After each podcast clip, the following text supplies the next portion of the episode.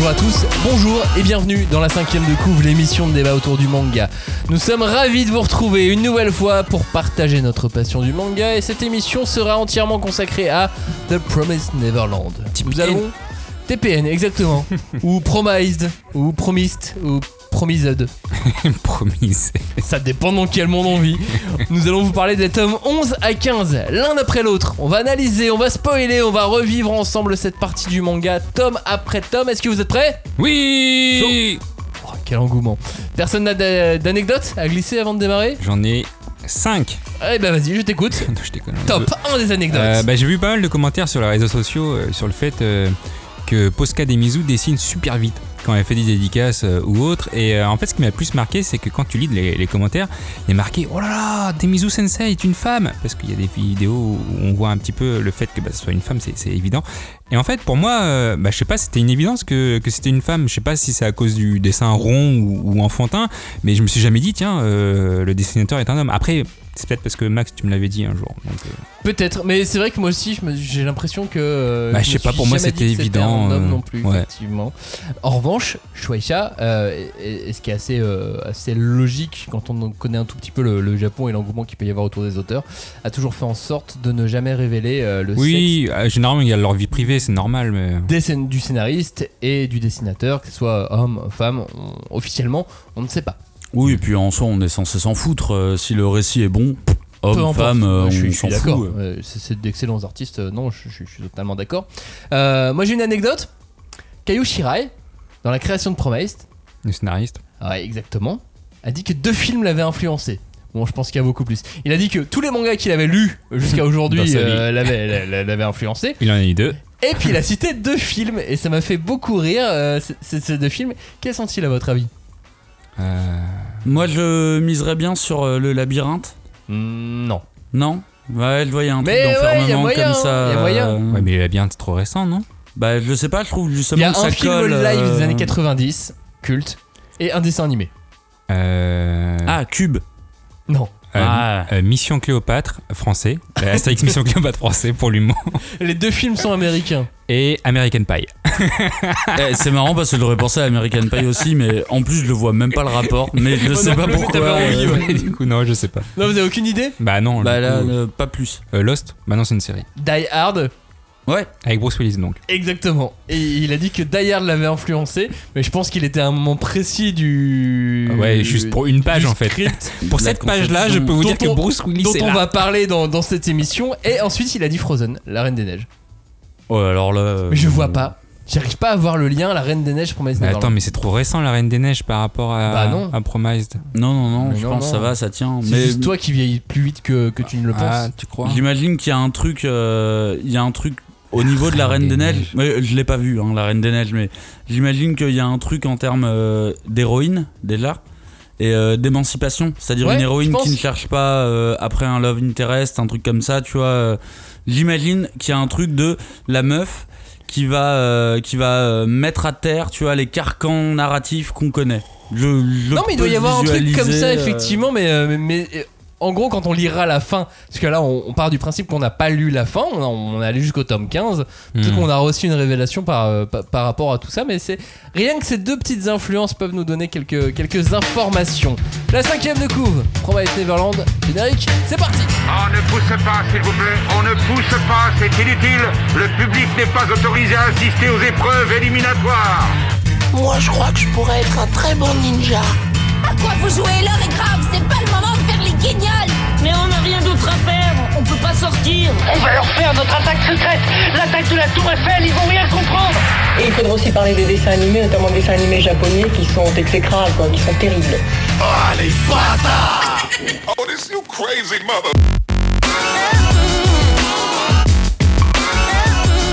Bonjour à tous et re-bienvenue dans la cinquième de couve où nous allons disséquer, dépecer, charcuter, aimer le manga de Promise Neverland dans ce podcast, mais je ne vais pas faire ça tout seul. Évidemment, une équipe a été sélectionnée spécialement, attention avec beaucoup de précautions hein, pour répondre à toutes vos attentes. Et dans cette équipe, deux personnes sont là, ils ne mangent pas d'enfants, C'était important quand même, Ouais. comme les démons de ce manga, hein, bien évidemment. Mais il mange principalement de la raclette et du poulet frit. mais je trouvais que ça, ça collait bien avec Promise Neverland. Euh, ce sont leurs mets favoris. Bonjour messieurs, bonjour Cagnard, bonjour Johnny. Bonjour. Salut. Il y en a un qui est plus raclette et l'un plus poulet frit, ou vous êtes vraiment euh, tous les deux sur raclette poulet frit? Ah, honnêtement, je pense qu'on est au même niveau tous les deux. Euh, Mhm. Moi, je, je sais pas de l'eau, hein, mais moi, ça me paraîtrait impossible euh, de mettre en avant plus un enfant de 12 ans ou un enfant de 5 ans. Je sais pas. Qu'est-ce que je Ah. préférerais manger? Je sais pas. En Ouais. vrai, les deux sont délicieux. Ouais, mais il y en a un qui est plus tendre et peut-être plus croustillant. Ouais, c'est ça. Le poulet frit, L'autre, l'autre il est peut-être plus salé. et plus- Et fromagé et... Parce que le, le- sais, l'enfant, tu peux le faire saumurer, tu vois, euh, ça devient de la viande boucanée un peu. Ça, c'est Eh, mais- intéressant, ça, on aime bien aussi, c'est le goût. On euh, n'a jamais fait de poulet frit avec euh, de la raclette avec dessus. raclette. Pourquoi je, crois pas que, je crois que je l'ai fait Ouais, mais moi, euh, je en pas mode fait. sale chez moi. Je vais le faire euh, cet été, moi. Attends, tu fais des sandwichs rillettes chips et tu n'as jamais fait Non, de vrai. sandwich raclette Moi, je fais frit des raclettes le 15 août, mais là, genre, je ferai un poulet frit raclette le 15 août. Et il vous mettra des photos sur Instagram, sur tous nos réseaux sociaux, hashtag 5DC pour euh, réagir et voir les photos de nourriture de Johnny. Parce que Je vais être il est obligé d'en mettre capable- une maintenant. Non mais il est capable de faire des trucs formidables.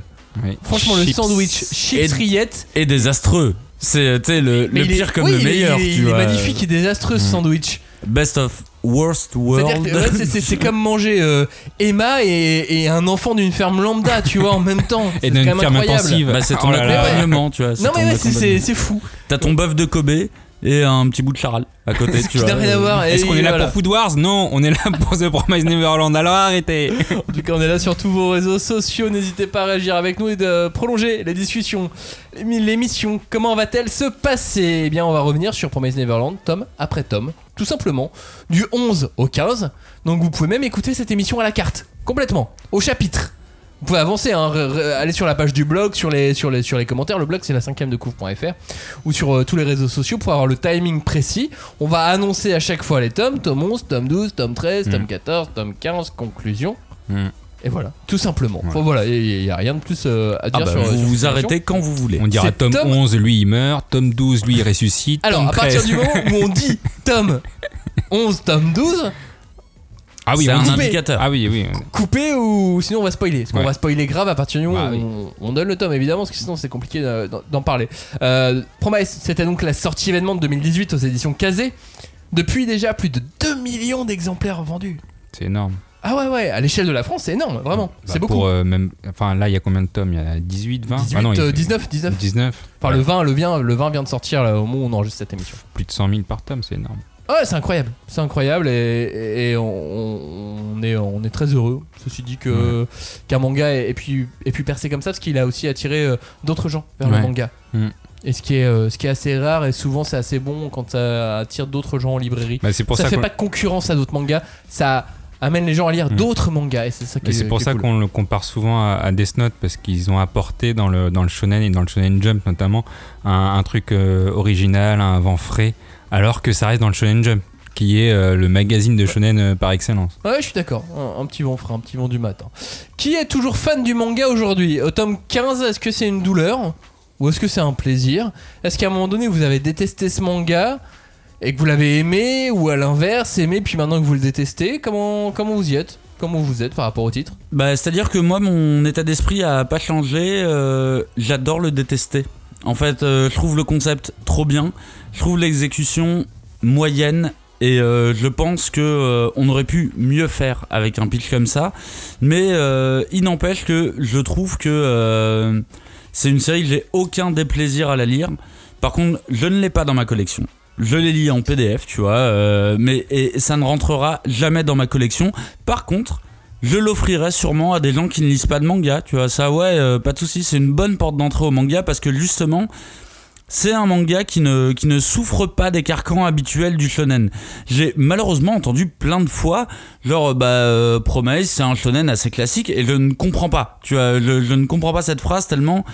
Promise n'a rien à voir avec les postulats de base des shonen, on va dire euh, un peu neketsu classique qu'on connaît. Pour moi, on est dans totalement autre chose. Le manga s'est emparé d'un autre genre de littérature. Et euh, bah, déjà, rien que pour ça, je trouve ça cool. Alors, moi, j'espère que Promise Neverland devienne une sorte d'étape. Une étape intermédiaire, parce que je le trouve pas parfait. Mais euh, je pense qu'à partir de, de récits comme Promise, on va arriver à des récits encore plus intéressants dans le manga. Je suis absolument entièrement d'accord avec toi avec une autre conclusion partant du même postulat, c'est que moi, je, je peux entièrement dire oui à tout ce que tu as dit, sauf sur j'ai envie de le garder dans ma Oui. collection, Mm. J'ai envie de l'avoir, et arrivé au tome 15, je suis déjà super content de ce que j'ai lu, et peu importe les 5 prochains tomes, je suis content.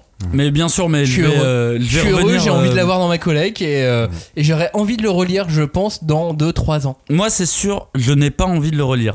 Mais je vais revenir plus tard euh, là-dessus. Sur, euh, pour moi, il est très similaire à un titre actuel et euh, du coup, c'est ce qui fait que je l'aime moins. Bon, bah, bah, je vais donner mon avis, hein, vu que vous avez donné le vôtre.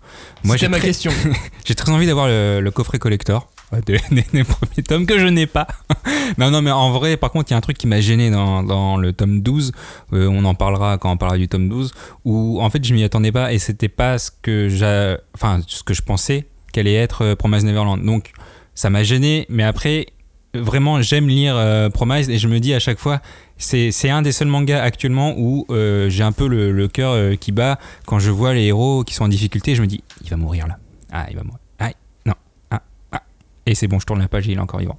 Mais tu vois, c'est le seul manga où, où j'ai ce petit euh, battement petit de cœur page euh, qui, turner, qui me fait un euh, peu peur. Ouais. qui fait plaisir. Ouais, Ouais.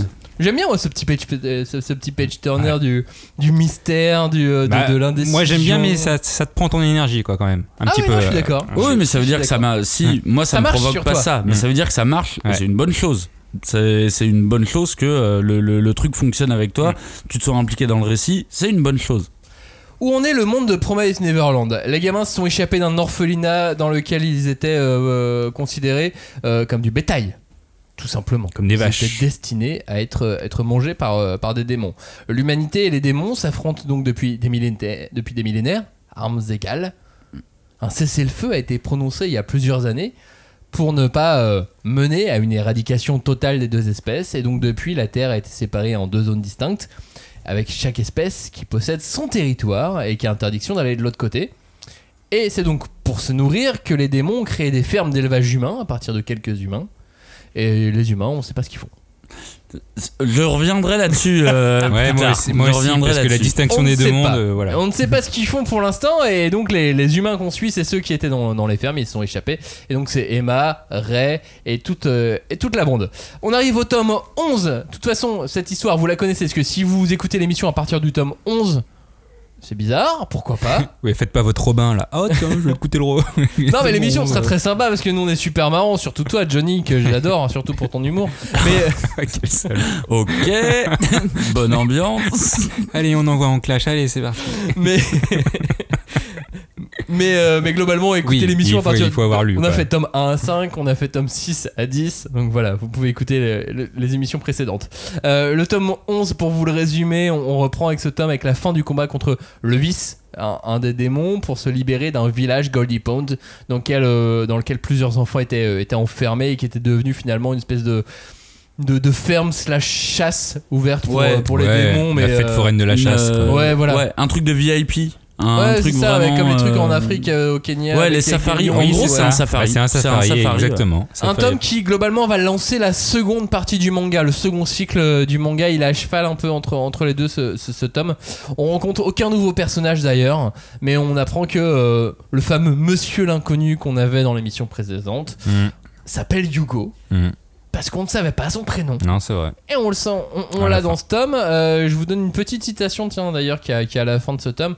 Euh, c'est euh, un des ratris, un des, un des méchants, qui, qui, qui dit, qui dit ça. Il dit Quoi qu'il en soit, ils n'iront nulle part. Ces gamins doivent rester du bétail pour le bien de notre monde. il rigole pas, mais j'ai envie Oui. de l'imaginer rire. Rire mec. Oui, rigolant en sous-texte. Ouais, dans sa tête. Oh, Donc on- on reprend à ce moment-là dans ce tome, c'est vraiment la merde. Il pense réussir à abattre le vice, ce démon, et en fait non. D'autres pensent que c'est vraiment la merde, mais en fait non. En fait c'est compliqué ce passage, et la tension est à son comble, et, ce combat euh, nous tient en haleine. Enfin, je le pense. Est-ce qu'il vous a tenu en haleine, Cagnard, toi? Bah, je trouve que c'est un combat qui est vraiment bien rythmé et euh, mine de rien, le, le combat s'exécute en quelques peu de tomes. Et euh, bah, en fait, ce que j'adore, c'est que j'adore ce côté euh, guérilla urbaine. C'est-à-dire, ils ont vraiment réfléchi leur, euh, le- leur mode d'action, leur technique de repli. Ils ont pensé à un plan B, un plan C. Et j'aime bien ce côté vraiment militaire, alors que c'est des enfants. En vrai, c'est des enfants qui se servent Enfants de mitraillettes. C'est des enfants soldats vraiment. Et il y a un truc que je trouve assez intéressant et j'ai l'impression que c'est assez rare d'avoir euh, dans le manga. Normalement, c'est soit ils ont des pouvoirs surnaturels qui leur permettent, tu vois, de, de, de, de se confronter. Sauf que là, c'est des militaires à proprement parler. Ils établissent une stratégie militaire pour combattre un ennemi qui est plus puissant qu'eux. Et euh, bah, en fait, il y a un truc, je trouve, assez inédit là-dedans. C'est-à-dire, la solution, c'est les armes. À fond, c'est, euh, on, on peut pas voir ça comme une autre manière que la communication ne marche pas. Il faut prendre les armes et tirer. Et que- foncièrement tirer. Et bah elle a essayé, elle a fait Eh, viens on discute mon gars Mais non elle finit finalement sur un pic à brochette Tu vois il embroche totalement Emma Le personnage prin- principal Mhm. et, et on est d'accord que personne n'a cru que c'était la fin d'Emma hein. Tu suis, elle meurt. Bah, non, mais, de Impo- toute façon. Impossible d'y croire à ce Moi je te dis moment-là pe- Voilà. petite déception à ce moment-là, c'est-à-dire quand elle se fait euh, quand elle se fait niaquer, euh, je me dis tu sais, elle rentre dans son subconscient, elle revoit Norman et tout. J'avoue que j'ai vraiment cru à un mode berserker, tu vois, à la manière de Gon quand euh, ses cheveux poussent, tu vois. Et en même temps, je me disais, bah, ça serait pas réaliste de lui donner là maintenant une espèce de super pouvoir, tu vois, de. euh, Sans rien avoir mis avant non? Ouais, voilà, de dire euh, je deviens euh, hyper euh, hyper sensible au son, aux odeurs, tu vois, et je vais. euh, Mais j'ai eu euh, j'ai eu ce j'ai eu ce moment où euh, bah au final ça m'a paru un peu fake parce que la mise en scène me parlait d'un stade ultime. Alors qu'il n'a pas lieu. En fait, c'est lui, ça se relève, c'est tout. Hein. Elle se, elle se relève et elle continue à combattre, c'est tout. Il a rien de plus. Le pouvoir d'Emma finalement c'est l'hyper-positivisme L'hyper-communication Qui n'est pas un vrai pouvoir on est d'accord hein. mais, mais finalement elle a ça Et quand on, quand on regarde la fin de Levis Moi je l'adore cette fin hein. Mhm. C'est le moment où il, il commence à faire, tu sais, comme dans les Sentai. Oh, mais là là là là, vous êtes vraiment fort tous, vous allez réussir à me battre parce que j'ai. Et il meurt. Et il meurt. Et il mérite pas plus. Le mec ne finit même pas sa phrase. Ouais. Et t'as même un- balle en pleine tête, bam, il meurt. T'as même un truc d'un point de vue communication qui est intéressant, c'est-à-dire que Emma à ce moment-là, elle ne, elle- elle ne peut plus communiquer avec les autres, Bah non, mais elle y arrive. puisqu'elle est, il elle est transpercée. Quoi. Elle a été transpercée, elle est très faible, mais elle arrive, tu sais, les autres arrivent à comprendre ce qu'elle veut faire et tout. Du coup, c'est euh, du coup c'est intéressant. Et lui, sauf que lui, il est solitaire de ouf. Tout ce dont il parle, c'est la solitude, la solitude qu'il a qu'il a ressentie en, en- en tant que chasseur, tu vois. Et mais ton raisonnement, mon vieux, on veut pas l'entendre en fait. Mm. On veut pas l'entendre. T'es une pourriture. T'es allé au bout de ton truc. Je trouve ça cool de lui donner. euh, c'est-à-dire que ah, il s'adresse à nous en tant que lecteurs en, di- en disant voilà moi je suis la chasse euh, et compagnie mais les gens qui sont devant toi ils veulent pas t'entendre ils veulent juste te buter et euh, j'avoue que le, le- le- le- ça fonctionne à la perfection ce petit truc de euh, non non mais arrête de parler juste on veut te buter on te laisse deux secondes de plus sûrement de toute façon tu vas reprendre tes forces donc euh, Balle on dans la n'hésitera tête. pas euh, Toute la sauce est balancée, tout le Dans monde le mitraille. Et il est mort. Et voilà. D'ailleurs, je trouve que c'est c'est une belle fin pour lui. C'est sa folie qui l'a tué, c'est ses vices qui l'ont tué. C'est- son vice ouais Ouais, c'est son vice. son vice Mais- mais, d'a- mais d'ailleurs ça m'a fait Mais- marrer euh, dans le, le, le plan il les mecs s'est qui- conduit à sa perte, quoi. Mais alors, il s'est conduit à sa perte ou en fait, il voulait. euh, J'ai l'impression qu'il y a vraiment un truc du guerrier puriste. Tu vois, je veux affronter quelqu'un de fort, donc je vais aller au bout de, au bout de ma logique. Et tant mieux si j'ai des opposants euh, qui sont puissants, parce que je veux aller au bout de ça. Ça veut pas dire que c'est la, la- la Bah. manière de penser des autres monstres, mais lui, c'est Oui, ce qu'il voulait bah, affronter il- un bah, il adversaire savait- fort. Il savait qu'il allait mourir comme ça, de toute façon. C'est seulement. euh, Bah, moi, je pense qu'il voulait, de toute façon. Il s'ennuyait dans, dans sa vie, on l'a vu dans, dans le flashback. Il, il parle avec, ce, avec je sais plus qui, là, où il disait Ouais, ça fait 800 ans, on s'ennuie, c'est pas possible. La Et, viande est euh, pas bonne. Ouais. Par contre, faut pas oublier que c'était, euh, je sais plus où on l'apprend, mais que c'est le cinquième fils de la famille royale. Donc sa mort va peut-être provoquer euh, une Un grande revanche de la part de la famille royale. Et pour revenir à ta première question sur le fait que est-ce que ce combat nous a tenu en haleine, moi, ce combat il avait commencé au tome 10 et effectivement, j'ai pas pu m'arrêter. J'ai tout de suite lu après l'émission le tome 11 parce que c'était pas possible. Je, je peux pas m'arrêter comme ça en, plein combat. Donc oui, il m'a tenu en haleine et je voulais avoir cette fin là que j'ai eu, heureusement. Sinon. Bah, moi, c'est un truc qui m'a fait marrer, c'est-à-dire que c'est tellement un, un manga psychologique à la Death Note, tu vois, où t'as des affrontements psychologiques de un tel va penser ça et ça. et là, vraiment, le dernier plan, c'est on balance toute la sauce quoi. C'est vraiment genre euh, on s'en fout, euh, sa capacité de régénération elle est pas euh, indéfinie. Infini, ouais. Donc on peut on peut y aller. J'étais là mais c'est quoi ce plan de merde tu vois, vraiment? Vous êtes censé être les, le, la crème de la crème tu vois et en gros On la faille c'est on continue, on lui tire dessus, encore, encore, ça, mais vous êtes un plan de vieux bourrin. Et il y avait une stratégie derrière, c'est qu'en donnant tout, il y avait un truc qui était caché, qui a permis de Oh, mais l'aveugler. intelligence Mais si, il y avait une intelligence, il y avait une intelligence de la un- grenade cachée. Il y avait un peu de stratégie, mais Mais il y a effectivement. pas de stratégie, Mais c'est si, Ray, mais Ray, peu il loin. explique Mais il y a comme quoi il y avait la grenade, la grenade ça, c'est la, aveuglante. ça, c'est la stratégie de base que t'as quand tu tombes dans un jeu vidéo, dans un boss. En premier temps, tu vas donner tout ce que t'as juste pour analyser un peu ce qu'il va faire, tu Mm. vois, et comment il va réagir. Là, c'est ce qu'ils ont fait. hein. Ils ont vas-y, on balance toute la sauce, on y va. Et bon, c'est ça le plan euh, final. Ça m'a fait rigoler. Ça m'a, ça m'a fait un peu sourire parce qu'en plus, ils le mettent en place ce plan. Et toi, tu ne le connais pas en tant que lecteur. Et euh, t'es là, genre, ah ouais, votre plan, c'est de, de tirer toutes nos munitions, quoi. Tu les as sentis en danger tous? Tu t'es dit Ray va mourir, Hugo va mourir à ce moment-là ou pas du tout? Bah non, non, et c'est le, c'est le problème que j'ai avec ce manga, c'est que je, je ne sens absolument pas le niveau de danger.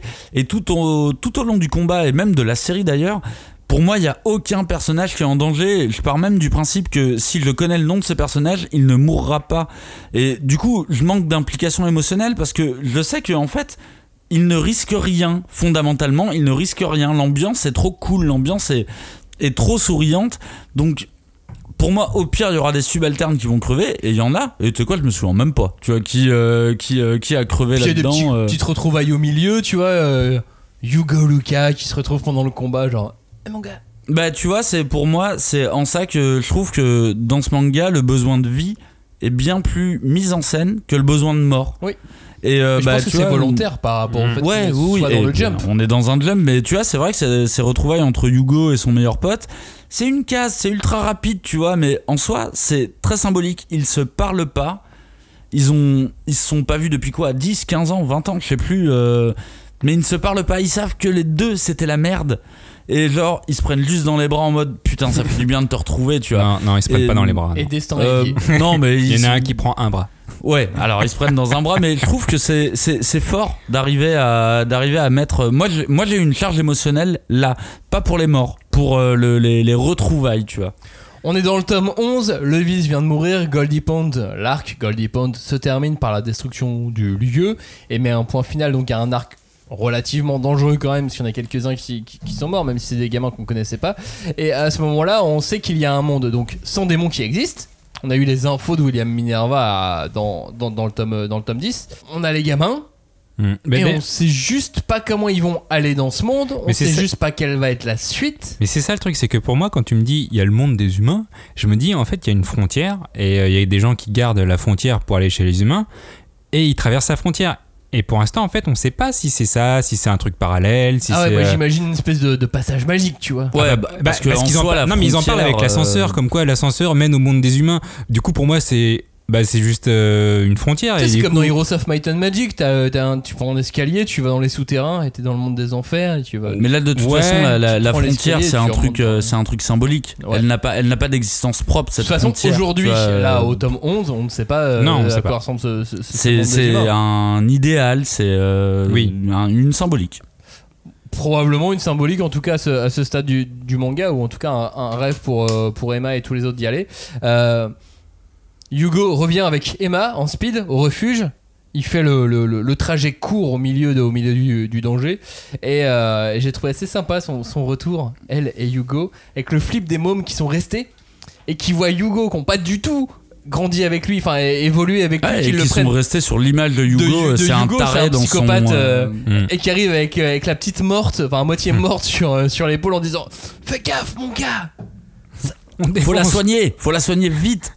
Et Gilda qui veut tout, qui veut faire tout sauter en disant Oh c'est vrai j'ai appris trois fois sur le bouton je te préviens je te l'avais dit si tu reviens qui est mort Ah oui j'ai- C'est intelligent, mais ce truc, je l'avais oublié. et qui se trouve un peu bête après. Je sais pas, c'est chouette, moi je sais pas. Je trouve ça chouette de. bah si parce que D'avoir ce Bah passage. si, parce que la base, c'est cohérent façon, quoi. bah, ils étaient obligés parce que en gros, il fallait qu'ils reviennent vivants et s'ils revenaient pas vivants, ça veut dire que Hugo les avait mis, euh, l'avait mis une petite balle dans le cul quoi. L'avait Genre, mis- euh, l'avait mis en danger, en de ma gueule. Mais bon, ouais, voilà, ça fait un écho à deux tomes Oui. d'avant. Et puis bon non, moi je, voilà, je trouvais ça chouette. Et au tout final, le simplement. mec, il a flippé en fait Oh oui, mince, euh, Ah oui, non, pardon, c'est oublié. pas, c'est pas ce que tu crois, il faut vraiment la sauver. Mais là, même nous maintenant. lecteurs, on avait un peu oublié tout Oui. ce passage. Ah bon, Du on coup, l'avait c'est- complètement oublié. Ça prouve l'implication de, de cette menace Bah, qu'on on a croyait complètement oublié, quoi. Tu vois, complètement, euh, évi- qui est bien genre, évidemment. ah oui, c'est vrai. Mais t'es sauf là, que toi, c'est, euh, moi j'ai trouvé ça marrant d'avoir euh, le- le- l'écho des gamins restés qui avaient gardé cette menace en tête parce qu'eux n'ont pas évolué comme nous parce qu'ils n'ont pas vu ce que nous on a vu. bah, je- non, mais je comprends, hein, mais moi, c'est. Moi j'avais envie de dire à Gilda, fais pas de conneries meuf, fais pas de conneries, tu vois.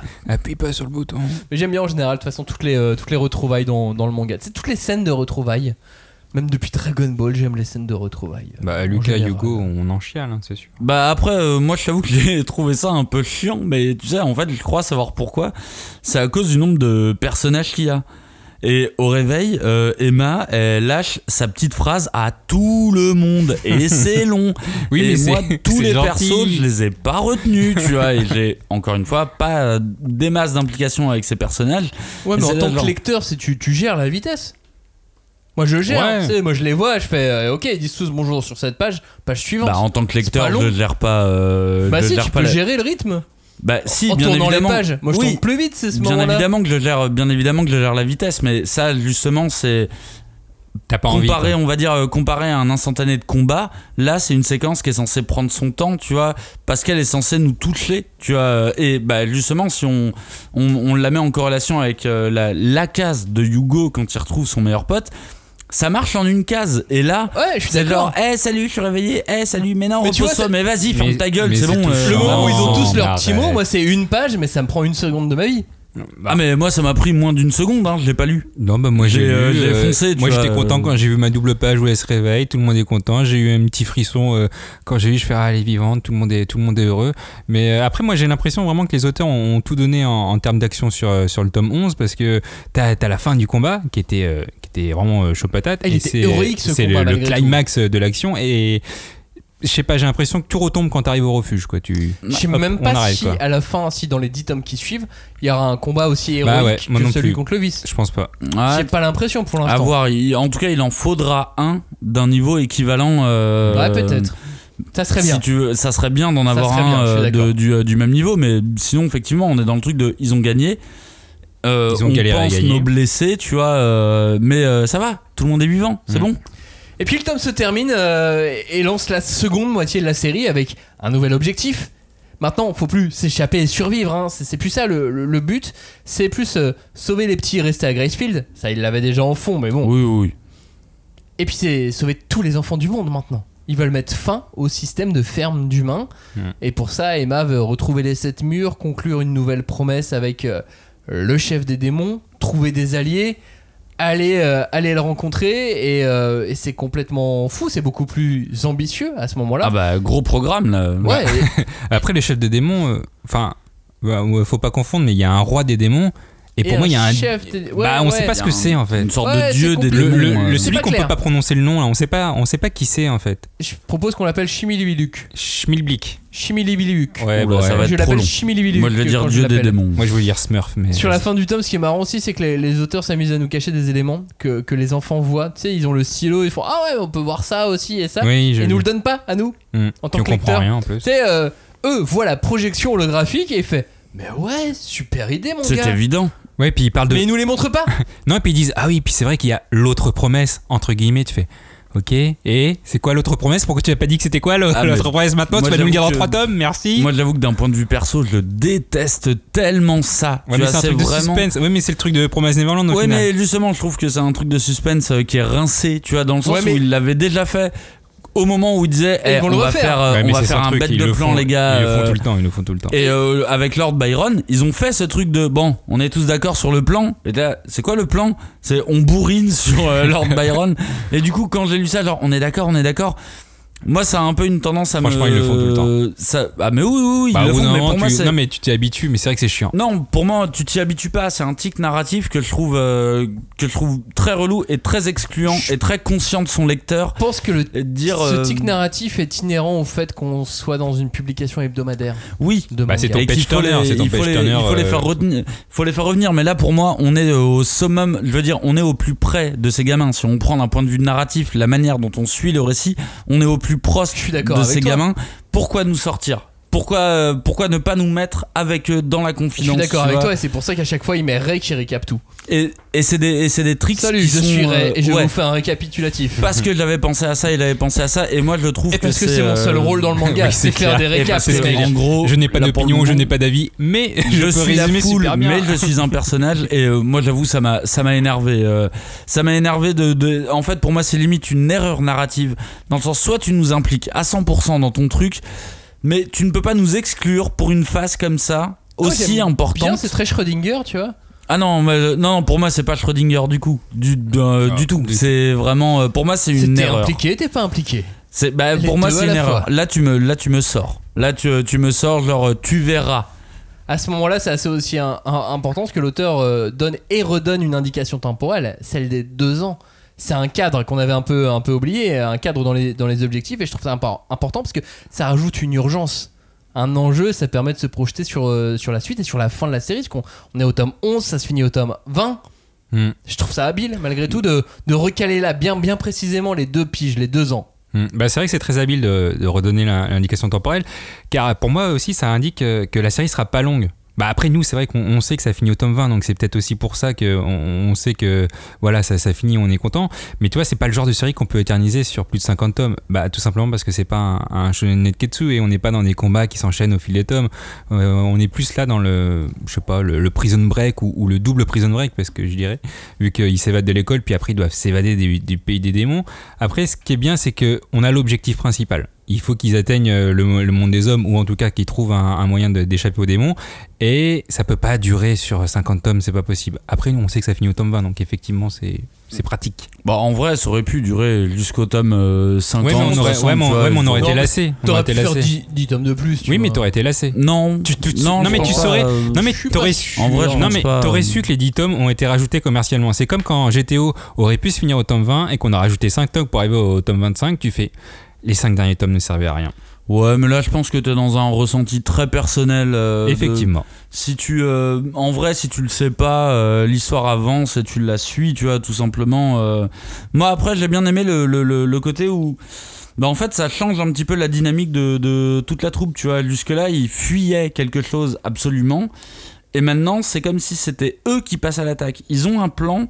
C'est comme une forme de maturité chez eux. C'est plus des, des, enfants effrayés qui fuient les monstres. Là, au contraire, c'est comme. euh, on est quasi pour moi dans un, dans un, dans un, un récit de zombies. Dans le sens où, dans un premier temps, ils ont peur des monstres et tout. Là, maintenant, ils en ont plus peur du tout. Hein. Mais non, ils les ont tués. Là, euh, Ils savent comment ils ça marche. Ils savent comment les tuer. Et donc là, maintenant, c'est on passe à l'attaque. On, euh, et du coup, je trouve qu'il y a une sorte de maturité de maintenant, c'est nous qui allons reprendre le contrôle de notre destin, quoi.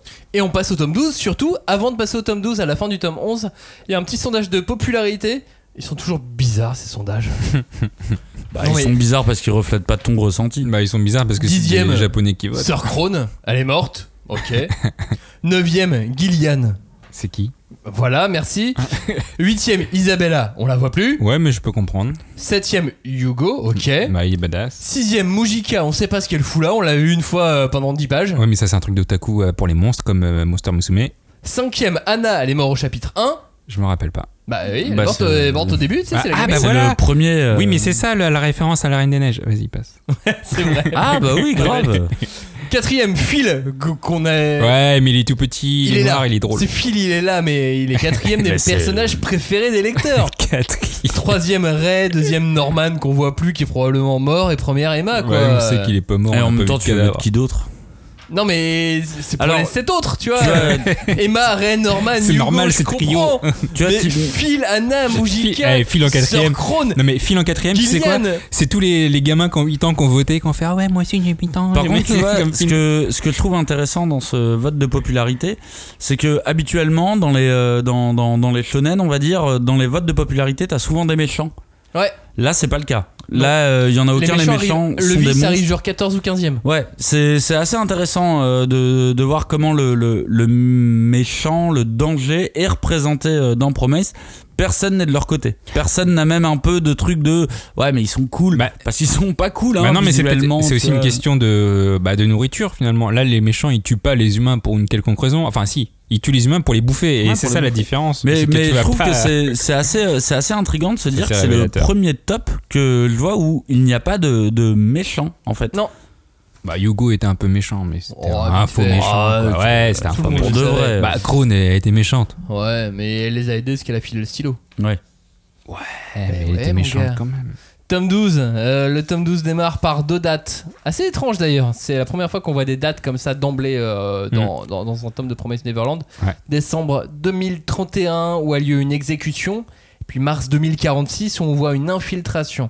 Donc là on comprend qu'on est en 2046 avec les, avec les gamins, plus ou moins. On voit des gens entrer dans un refuge et dire clairement qu'ils cherchent des gamins de Gracefield.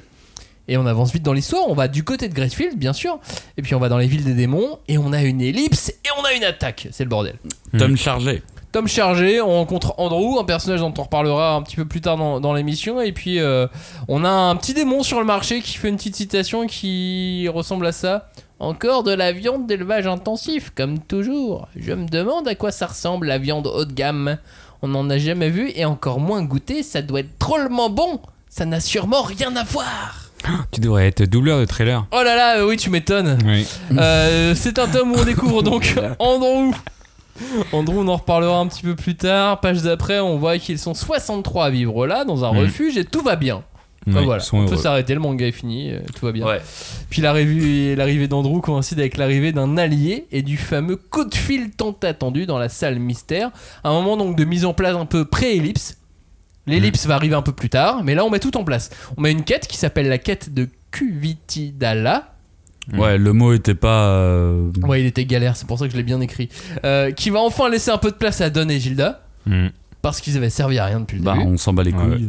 Il y a Razak et Violette également, hein, euh, qui, qui, qui, qui vont venir euh, là. Qui vont participer.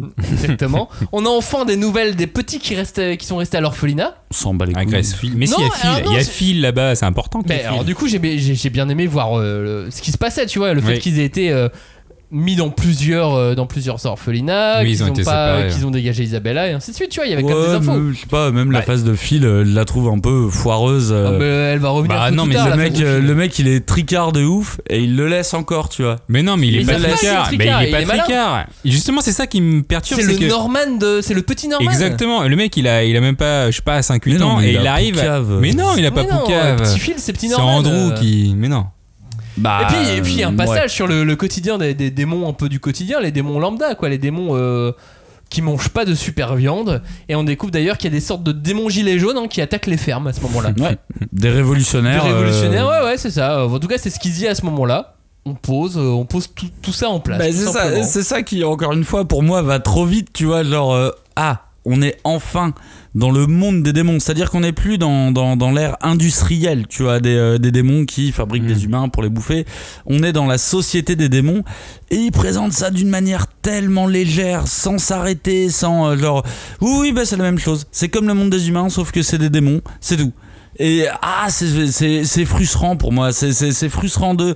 Putain, mais vous avez une bête d'idées, creusez, trouvez, tu vois, des trucs. Et là, genre, non, non, c'est tout pareil. T'as aimé, C'est toi, comme- Joe, euh, voir euh, les démons du quotidien, les démons, euh, les démons nuls Bah, de toute Les façon. démons comme nous, quoi. Non mais, non mais c'est vrai qu'en en allant dans, dans la ville des démons, euh, là on sait que les auteurs ils commencent à nous mettre dans la tête que les démons c'est pas que des tueurs d'enfants. Et finalement c'est une société euh, comme tout le monde, une société civilisée qui a des problèmes économiques euh, pour se fournir en nourriture. On voit des enfants, des enfants démons, on voit des étals façon euh, bouchée euh, avec des bras et des jambes.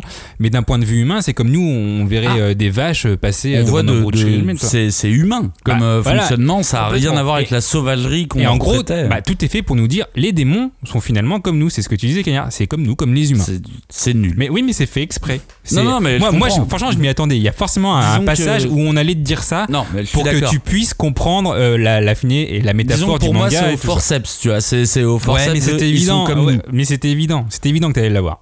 Ouais, non, je suis d'accord avec Johnny. Pour le coup, c'était évident que tôt ou tard, on allait, euh, on allait nous, nous présenter, euh, nous présenter ça. Ah mais c'est c'est moi c'est ce que je voulais hein, avoir euh, un point de vue sur l'extérieur et sur la et sur la vie normale c'est-à-dire Mais- que Promised c'est un manga sur la fuite là on prend un on prend un instant tu vois pour pour pour s'arrêter et j'ai trouvé ça dommage tu vois de dire ah vous me donnez rien là les gars Maintenant, on aimerait rapide. voir le- les- les- l'écho, le miroir euh, du côté, euh, côté humain. Bah, ça serait au- même au-delà du côté vois, bien sûr. Et puis, on a Kuviti Dalla. Kuvi, Kuvitalada. Non, Kuvitada. Cuvitalada. Oh là là, c'est. Ouais, j'ai- Ouais, non, mais c'est trop dur. je l'ai jamais lu comme il faut en fait. On a la petite mission de Couvi. Ouais, c'est ça, QI. Et on découvre un aspect assez ésotérique de l'œuvre euh, dans ce tome 12, qu'on rentre vraiment dans une nouvelle étape du manga, j'ai l'impression. Et, et notamment avec les trois tomes qui, qui suivent, on pose des, des jalons pour que euh, on puisse enfin maîtriser la fin. Enfin, c'est l'impression que ça que ça m'a donné. Parce que finalement, ce rêve avec Shimibili, le roi des démons, on en, Shimibili. reparle, on en reparle pas, mais on nous présente un petit truc, tu vois. Il y a la mission de ce tome. Ouais.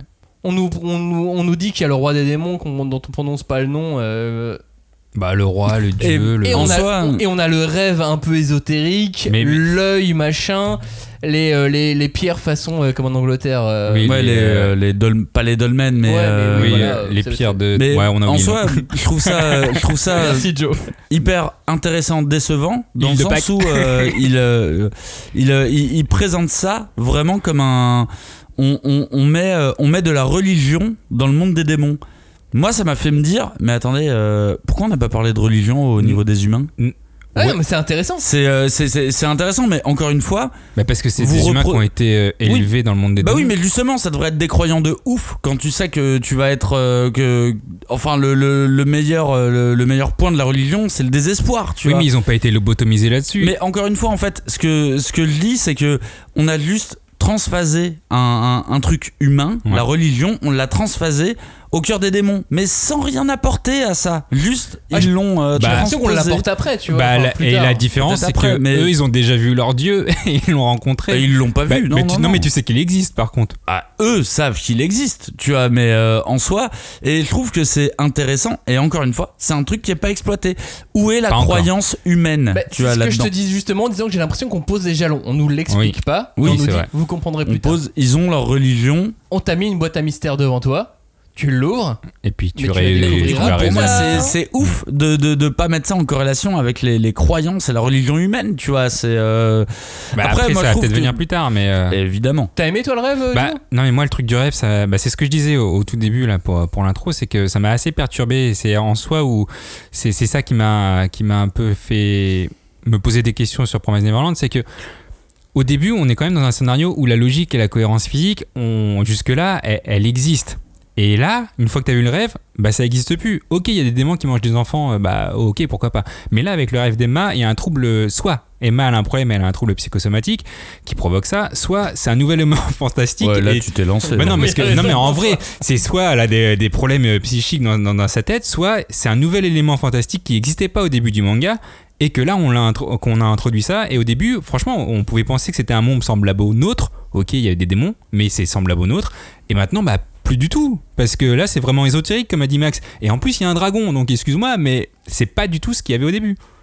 On rentre dans un autre. euh, bah dans c'est une autre dimension. Pour moi, pour le coup, c'est une autre. Même euh, toi, dans les galeries, les dessins et tout, tu vois, t'as t'as vu d'autres choses. Ouais, moi je vois ça, moi je vois ça comme des euh, comme des indices, tu vois, à proprement parler. Mais après, tu vois le fait que Emma soit, euh, su- moi je l'ai pas vu ça comme des crises euh, psychosomatiques ou autre chose. C'est Emma, c'est l'élu. de Oui, toute mais il y avait- façon. il y avait pas ça avant. Bah là, il y a eu en fait, avant, euh, non, ça l'était déjà, il y fait- avait pas ça. Ben non, mais le fait qu'elle trouve le stylo, qu'elle, euh, enfin, c'est elle qui depuis le début fait les avancées. C'est elle l'élu, c'est Emma. Tu vois, il y a pas de, y a pas de question. Norman, Ray, ils sont là pour aider, pour accompagner, mais l'héroïne c'est Néo, Emma. c'est elle, ouais. Ouais, Hmm. Néo, c'est c'est elle. Du coup, bah oui, évidemment que c'est elle qui est euh, qui, qui peut réussir à parler avec euh, le, le, le roi des, le dieu des démons. on Bah, on sait pas ce que Dans ce tome 12, assez, euh, assez lourd hein, quand même, il y a pas mal de choses. On fait euh, face à une courte ellipse. Importante hein, l'ellipse dans, dans le shonen manga, d'autant plus dans le shonen jump.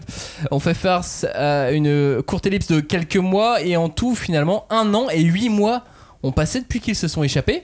Il leur reste donc plus que 4 mois pour aller au bout de ce qu'ils se sont fixés, de leurs objectifs. Et évidemment, comme dans toute bonne ellipse, ils ont pris du skill.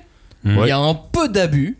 Ouais, je sais pas, moi ça m'a pas. Ça va vite, ça va ouais, vite. ça va pour, euh, pour une vite, ellipse, euh, écoute, ça va euh, vite. euh, Non, il fallait bien les faire grandir et puis on va dire que ce qu'ils vivent là, ça les fait grandir plus vite. Bah oui. Je veux bien croire que ce qu'ils sont en train de vivre, ça fait grandir plus vite. Ouais, Bah non mais c'est après, pas mal. Hein. après il y en a pas mal de dates hein, quand même dans ce tome. Euh, On a la date euh, juillet 46 ou enfin juillet 2046 où en gros euh, c'est 4 mois après le départ de, de Kuvitidala et euh, après on a septembre 2047 donc euh, c'est c'est plus d'un an après et c'est un an et 7 mois après le départ de Koldipan. En gros ils trouvent le temple. Euh, à- Emma, elle avait une vision avec ce temple de jour et de la nuit, je crois.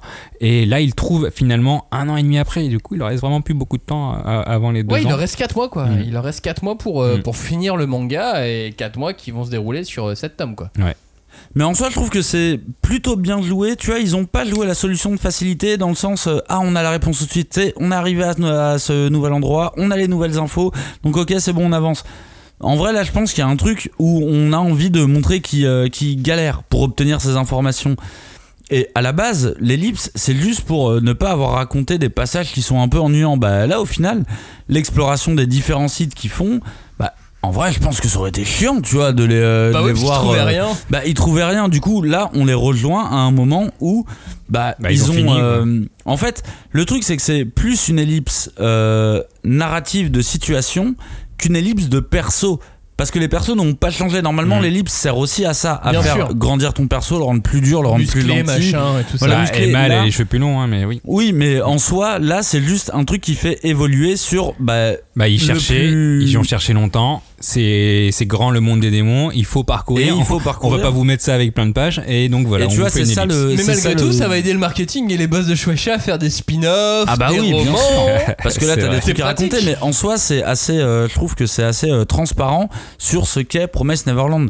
Promise Neverland, pour moi, en tout cas, n'est pas un récit où euh, je suis les persos, je suis l'univers. Et là, en fait, t'as un, euh, là, t'as un, t'as- t'as- t'as un gap où, voilà, on a, on a avancé sur l'univers, on a plus de données. Les persos, est-ce qu'ils ont mûri, grandi? Non, en vrai, il y a aucune différence. Ils ont pas bougé, mais malgré l'univers a bougé. À la fin du tome, on revient, on se reconcentre non plus sur l'univers mais sur les personnages, sur un truc vraiment technico-pratique et on découvre un humain qui est pire que les démons.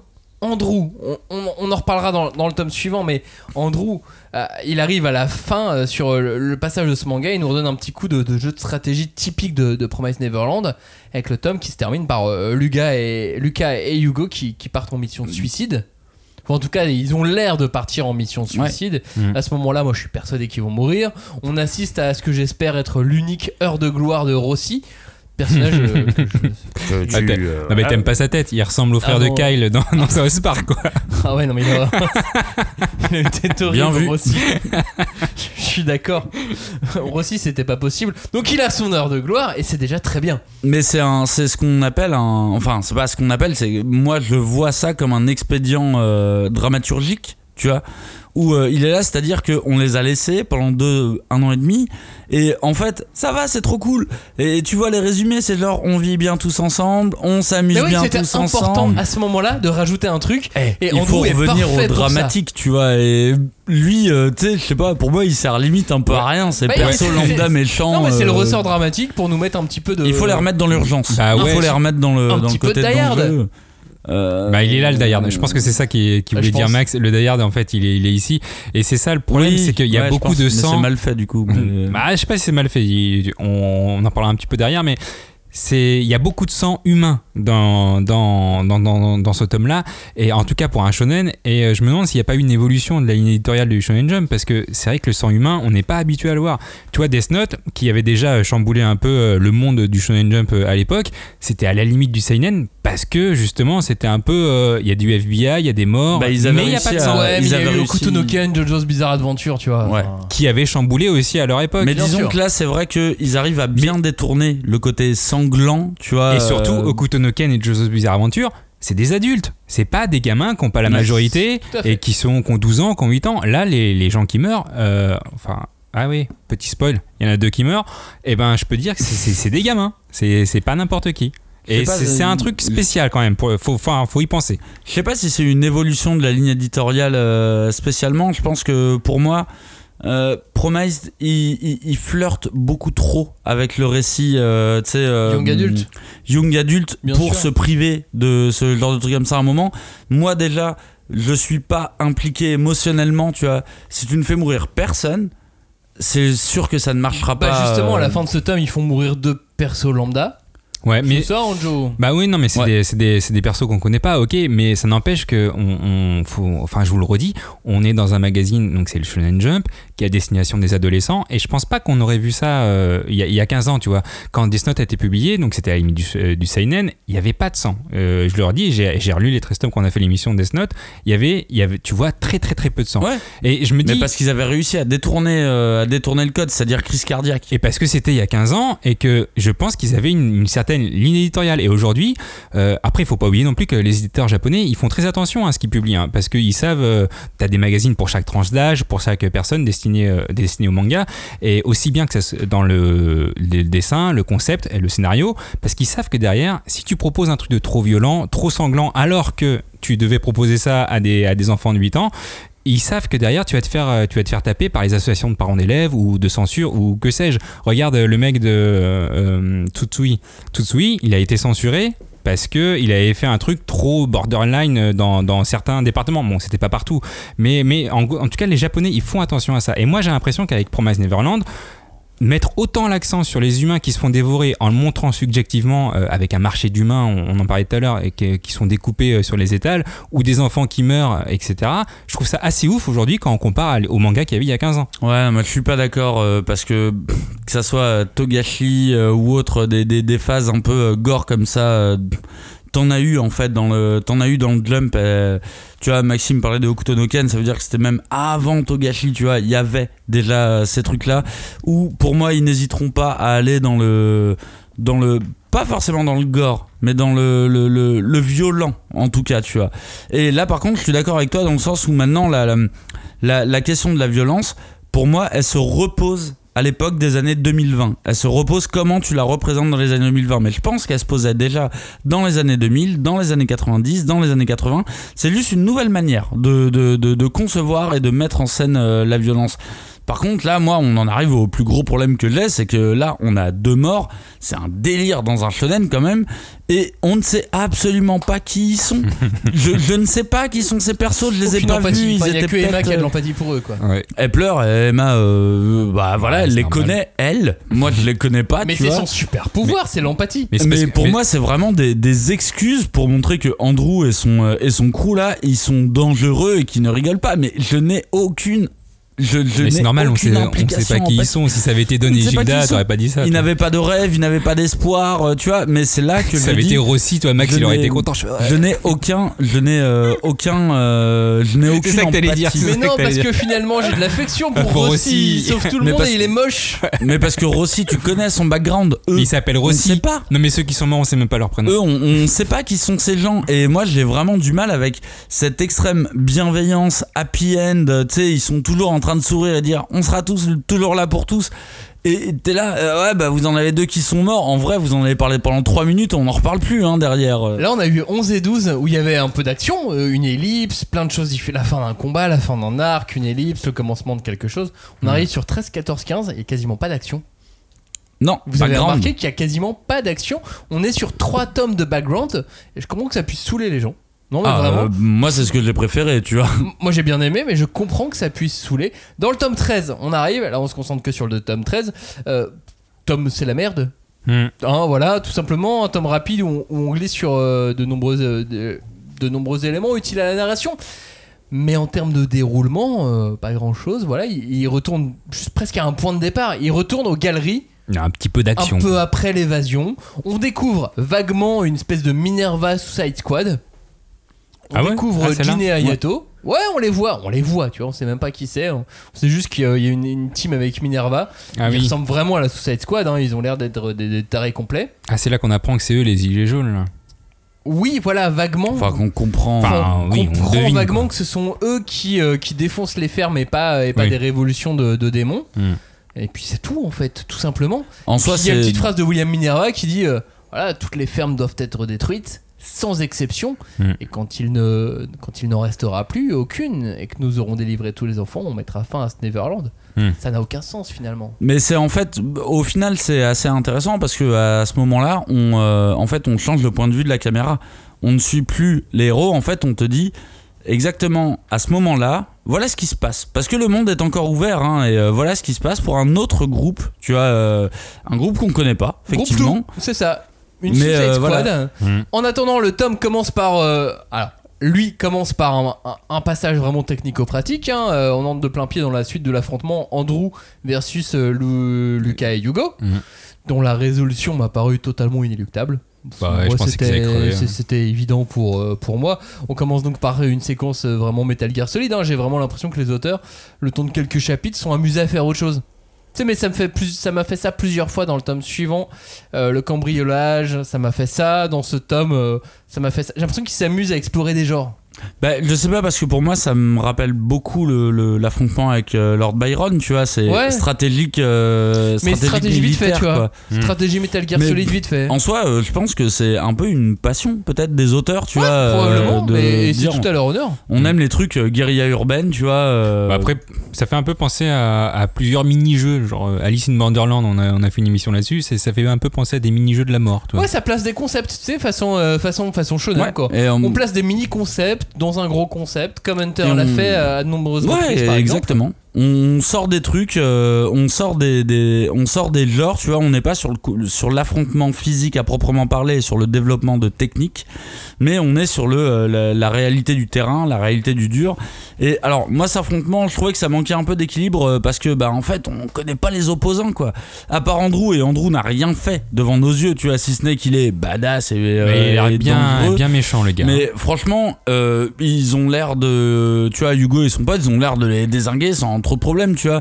Limite, et j'ai trouvé ça encore plus chelou, sa chambre, quoi. Ils prennent les Toki en mode John McClane pour dire Yippee euh, Ouais. on est là, on va vous défoncer. Ou le bon samaritain, tu sais, quand il lui enfonce Ouais. le nez dans le cerveau. C'est vraiment. si euh, tu me touches encore, je te tue. T'es là, mais vous êtes, mais vous êtes complètement C'est- c'est la tu phrase. vois. euh, Allume-moi une clope. Oh, pou si Désolé, tu me encore, si tu me touches encore, je t'enfonce le nez. euh, et il le Moi dit. j'adore. Et là, c'est complètement con parce qu'en plus, il dit cette phrase et les mecs euh, direct, ils sont en mode, ok, on change de canot. change de T'es là, fréquence. mais t'es le. t'es J'ai pensé la même chose. Je euh, me suis dit, mais t'es con, pourquoi t'as pas mais gardé juste la t'es fréquence le euh, pire stratège. euh, Mais les mecs n'ont pas vu les films des années 90. Ouais, Bah ouais, mais Ah attends, non, mais euh, ils ont pas de religion, ils ont pas vu de film. Ton Ouais. pote, euh, ton pote, il a qu'un bras. T'es sûr que tu veux faire le malin, vraiment Tu vois, euh, tu, tu, tu veux pas la jouer discret, les éliminer. En fait, c'était votre plan de base, hein, de la jouer Mourir. discrète, vous déguiser, tu vois. euh, mais non, lui, il- enfin, je sais pas. J'ai trouvé ça un peu débile. euh. Comme d'hab, euh, Emma s'en veut, tu vois, elle s'en veut pour tout, de toute façon, elle s'en veut d'exister, elle s'en veut, elle est pas Ouais. contente, euh, voilà. Elle Faut qu'il réfléchisse. Puis encore euh. une fois, il y a le côté ésotérique qui va ressortir parce que elle, elle est pas avec eux. Elle est à l'extérieur, elle est partie dans, dans les galeries, elle les attend et elle rêve de Hugo et euh, elle lui dit au revoir comme si on voulait in- insister un petit peu sur une sorte de pouvoir empathique d'Emma, j'ai Ouais. l'impression. Bah, euh, j'avoue que moi j'ai bien aimé ce flashback de Hugo parce que déjà un peu quand, quand il se lance, tu sais que ça va être les dernières paroles de Hugo dans le manga, tu vois. Et euh, bah, mine de rien, on voit un peu euh, tout le temps qu'il a passé dans la solitude, on voit l'arrivée de Emma et de ses potes, et tu sais, quelque part, ça m'a fait penser à l'entrée dans le bunker dans Lost avec Desmond, Ouais. tu vois. Desmond qui est dans sa solitude depuis des années, et là, il y a d'autres gens qui arrivent, il va devoir s'ouvrir. Mais ça m'a mis un petit coup euh, cette phrase euh, qui dit, tu vois, et c'est une des dernières d'ailleurs, qui dit Je ne veux pas mourir. Je veux continuer avec ces enfants. Ils m'ont redonné l'espoir. Ouais, tu vois, j'ai trouvé ça, euh, j'ai trouvé ça euh, mignon, impliqué. J'étais impliqué avec lui, tu vois. j'ai presque l'impression que ça brise le quatrième mur, que Hugo dit au revoir au lecteur. Oh bah complètement. Il y a, y a- y a y a un truc. euh, flashback, j'ai trouvé ça habile et assez respectueux vis-à-vis du personnage. Genre, on a, voilà, on a construit un personnage, on vous l'a amené quelque part, on vous a fait l'aimer, et maintenant on va le faire Et disparaître. tu sais, c'est con, mais Et en tant, que, pleurer. en tant que lecteur, on connaît mieux Hugo que les personnages. Bien sûr. Parce qu'on a vu ses flashbacks et compagnie. Donc forcément, on a plus d'empathie. Donc là, je dis, ouais, bien joué. Là, vous m'avez euh, vous m'avez chopé. Ouais. Hugo, je suis trop vieux, je pars du manga parce que j'ai j'ai atteint ma majorité. Non mais en vrai, Emma rêve de Hugo, tu vois. Et c'est peut-être là, du coup, j'ai envie de me dire, peut-être qu'elle a vraiment des problèmes psychosomatiques. Mais après, finalement, moi, je l'interprète comme une, euh, bah, je sais pas, c'est une introspection. En gros, c'est vrai que tu, tu l'as dit, Max, elle se torture en permanence euh, pour les autres. Et pour moi, en fait, elle a besoin de réponses. Et euh, finalement, elle s'apporte elle-même la réponse, mais par l'intermé- par l'intermédiaire de- du rêve de Hugo, qui finalement lui en donne une, parce que c'est ce qu'elle veut. Elle Oui. veut, elle veut pouvoir avancer. Elle, elle- elle est torturée parce que elle n'arrive pas à trouver la réponse à sa question. Hugo lui en donne une, et finalement c'est elle. Mais euh, voilà. Et dans son rêve, oui, Hugo lui dit continue, va, Mm. va, va au bout de ton truc. On retourne aux galeries du début post, euh, post-évasion de Gracefield. Fin du refuge. Ellipse. Elle a fait mal cette ellipse quand même. hein. Moi, je- je trouve qu'elle a, qu'elle a été bien dangereuse pour tout le monde, qu'elle a bien foutu le bordel, mais qu'elle nous permettrait de commencer euh, une nouvelle phase du manga avec une espèce de miracle un peu, un peu étrange. Quel moment qui m'a le plus déçu de, de tout le manga depuis le début C'est le message qui a été laissé au moment, genre Ah, au fait, juste avant l'attaque, on a eu le fameux coup de fil qu'on attendait depuis 70 mois, Mais Mhm. qui n'est pas arrivé au moment de l'attaque. mais qui arrivait juste qui est avant. arrivé après. Ouais, enfin, nous, on euh, l'apprend oui. après. Ouais, nous, on l'apprend après, mais il est arrivé juste avant, comme par hasard. Je sais pas, je, je trouvais ça un peu. euh, Bah, il y a un côté, on avance l'histoire au forceps. Hein, Ouais, euh, mais ouais, ouais, un ça, revient au fait que, ah, regardez, et puis en fait, on peut pas voir ce qu'il Moi, le, ce moi, le premier, euh, part. limite, euh, je me disais, ouais, ça pue le piège de ouf, tu vois, mais scénaristiquement, Moi aussi, je me suis dit, ça se trouve, c'est un piège. Enfin, Bah, euh, mais par contre, c'est vrai qu'en y réfléchissant, je me disais que scénaristiquement, ça aurait pas eu de sens. Ils- au moment de l'attaque, ils perdent déjà leur foyer. Donc pourquoi tu. Enfin, ils perdent leur base, tu vois. Et euh, Promise Neverland, l'un des, euh, l'un des trucs qui tient, et c'est dans tous les récits de zombies, même Walking Dead et compagnie, l'important est de trouver un refuge à chaque bien fois. sûr. Un refuge où on est bien. Et là, Là, ils ils viennent de perdre refuge, leur base. sûr. Pourquoi tu vas leur mettre un Mais pour autre les diviser, truc tu vois. Bah ouais, mais il l'a pas fait. tu vois, ils l'ont et tout. ils l'ont Non, pas mais fait. voilà. Mais c'est c'est en là où c'est en ça qu'on aurait pu te dire 5 tomes de plus, tu vois. Oui, là, typiquement, t'aurais pu euh, mettre euh, un petit truc, mais en vrai, scénaristiquement, euh, il fallait leur donner une voie de sortie, en fait. Un, une lumière d'espoir. Un, euh, pour dire, on continue à Mais avancer. sauf que quoi. pour faire un contrepoint à cette lumière d'espoir, on a Andrew qui débarque, Mm. qui a tué Lucas, qui a tué Hugo. Mm. Andrew qui est, euh, qui est un- un- un horrible, un horrible méchant. Du début à la fin. Ah bah, Ouais. c'est un méchant qui est méchant. Hein. Ah Et bah, dans l'ensemble, il y, a- ouais. il y a des. ouais, bah, exactement. Quand on parlait des méchants, juste méchants, Bah, lui, il est on méchant, sait pas méchant. pourquoi ils hein. sont méchants. Lui, il est méchant. On sait pas pourquoi il est méchant, mais il est méchant. Bah, on sait le- même pas pourquoi il, a, il est autant euh, Bah, passionné on par la famille Il est Rattry, tu méchant. vois. Il bah, est méchant. Hans Gruber de, Ouais, c'est de ça. Promise Neverland. Et alors, graphiquement, il y avait. Non, Hans, c'est beaucoup plus intelligent que lui. euh. Graphiquement, j'ai trouvé qu'il y avait des, des trouvailles super intéressantes. Ouais, avec son œil qui. Très zombie. Ça, sa gueule à la fin, elle, est- elle est horrible. Mm. Et puis finalement, j'ai aimé ce personnage. Mais pourquoi j'ai aimé ce personnage? Parce qu'il ressemble à un méchant de film, de mauvais film des années 90. Hmm. Tu sais, le méchant dans Rambo 4, qu'on Mm. sait pas qui c'est. Je sais pas, Rambo j'avoue, je 4, sais qui a vu Rambo lequel, 4 euh. Et bah, c'est Andrew. Andrew, c'est le méchant de Rambo 4. Ah oui, d'accord. Je sais pas, moi je pensais au méchant de Rocky. tu sais, dans 3. Jurassic Park, euh, Jeff Goldblum, il aurait pu être Andrew.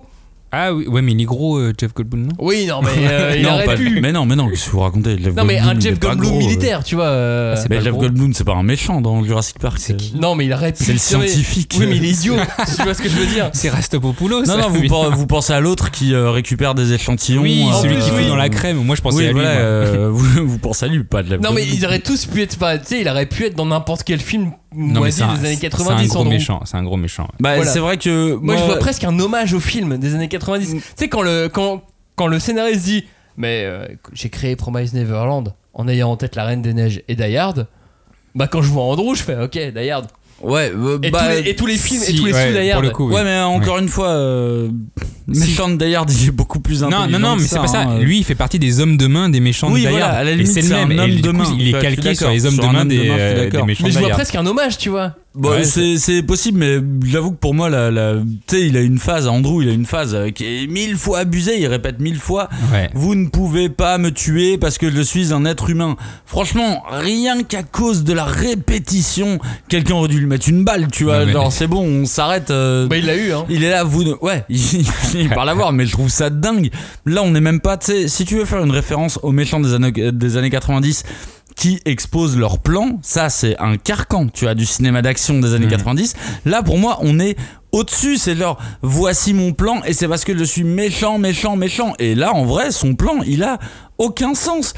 C'était quoi l'idée de son plan? C'était de- d'aligner 60 gosses Ça sans qu'ils ne fassent sens. rien.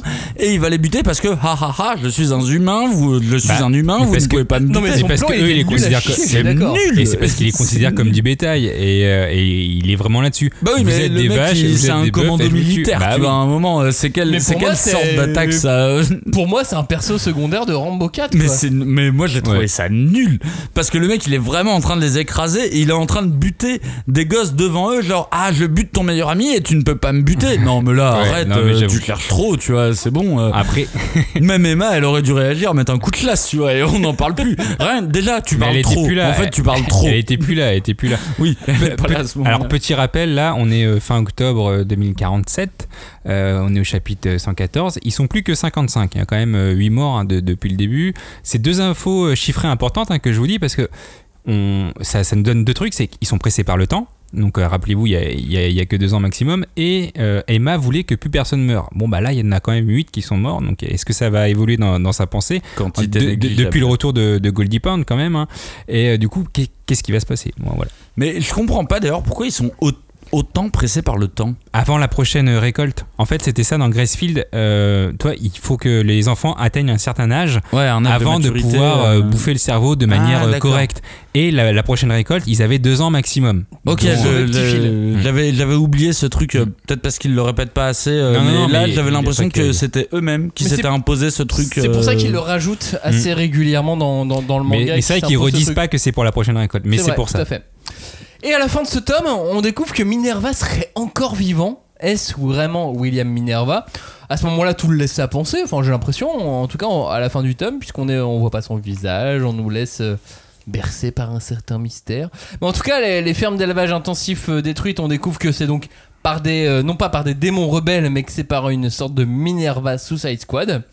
Je trouve que ça ressemble bien à une Suicide Squad quand même, cette team de, de Ouais, Minerva. déjà. Oui, c'est pour ça que ça a pas grand intérêt. C'est comme le film. euh, Ouais, ils sont stylés quoi. Ils sont, ils- Mais oui, moi je les ai trouvés stylés. Moi j'aime bien les Cara Design et je pense que ça s'arrête là à peu près. Bah, je Ouais, l'ai pas c'est vu. ça. Moi, je J'aime voulais, bien. je voulais le voir, mais vous avez tellement. euh, Ah non, le film est très mauvais. Les films sont mauvais. Non, ouais, ouais. Bah oui, mais le peut-être- film. Ouais, mais peut-être que pour le Oui. visuel. Il y en a qu'un. Mais il va y Le un deuxième, deuxième. il sort là, là, mais Ah c'est ouais. une sorte de reboot. Mais j'ai estimé qu'il était déjà mauvais. Ah, c'est un reboot. Moi, c'est James Gunn hein, qui le fait, le, le deuxième, donc ça vaudra le coup de jeter un coup d'œil. Ça veut pas dire que ça va être excellent, mais ça vaudra le coup. Ouais, mais imagine Spider-Man qui a été refait. T'as aimé The Amazing Spider-Man?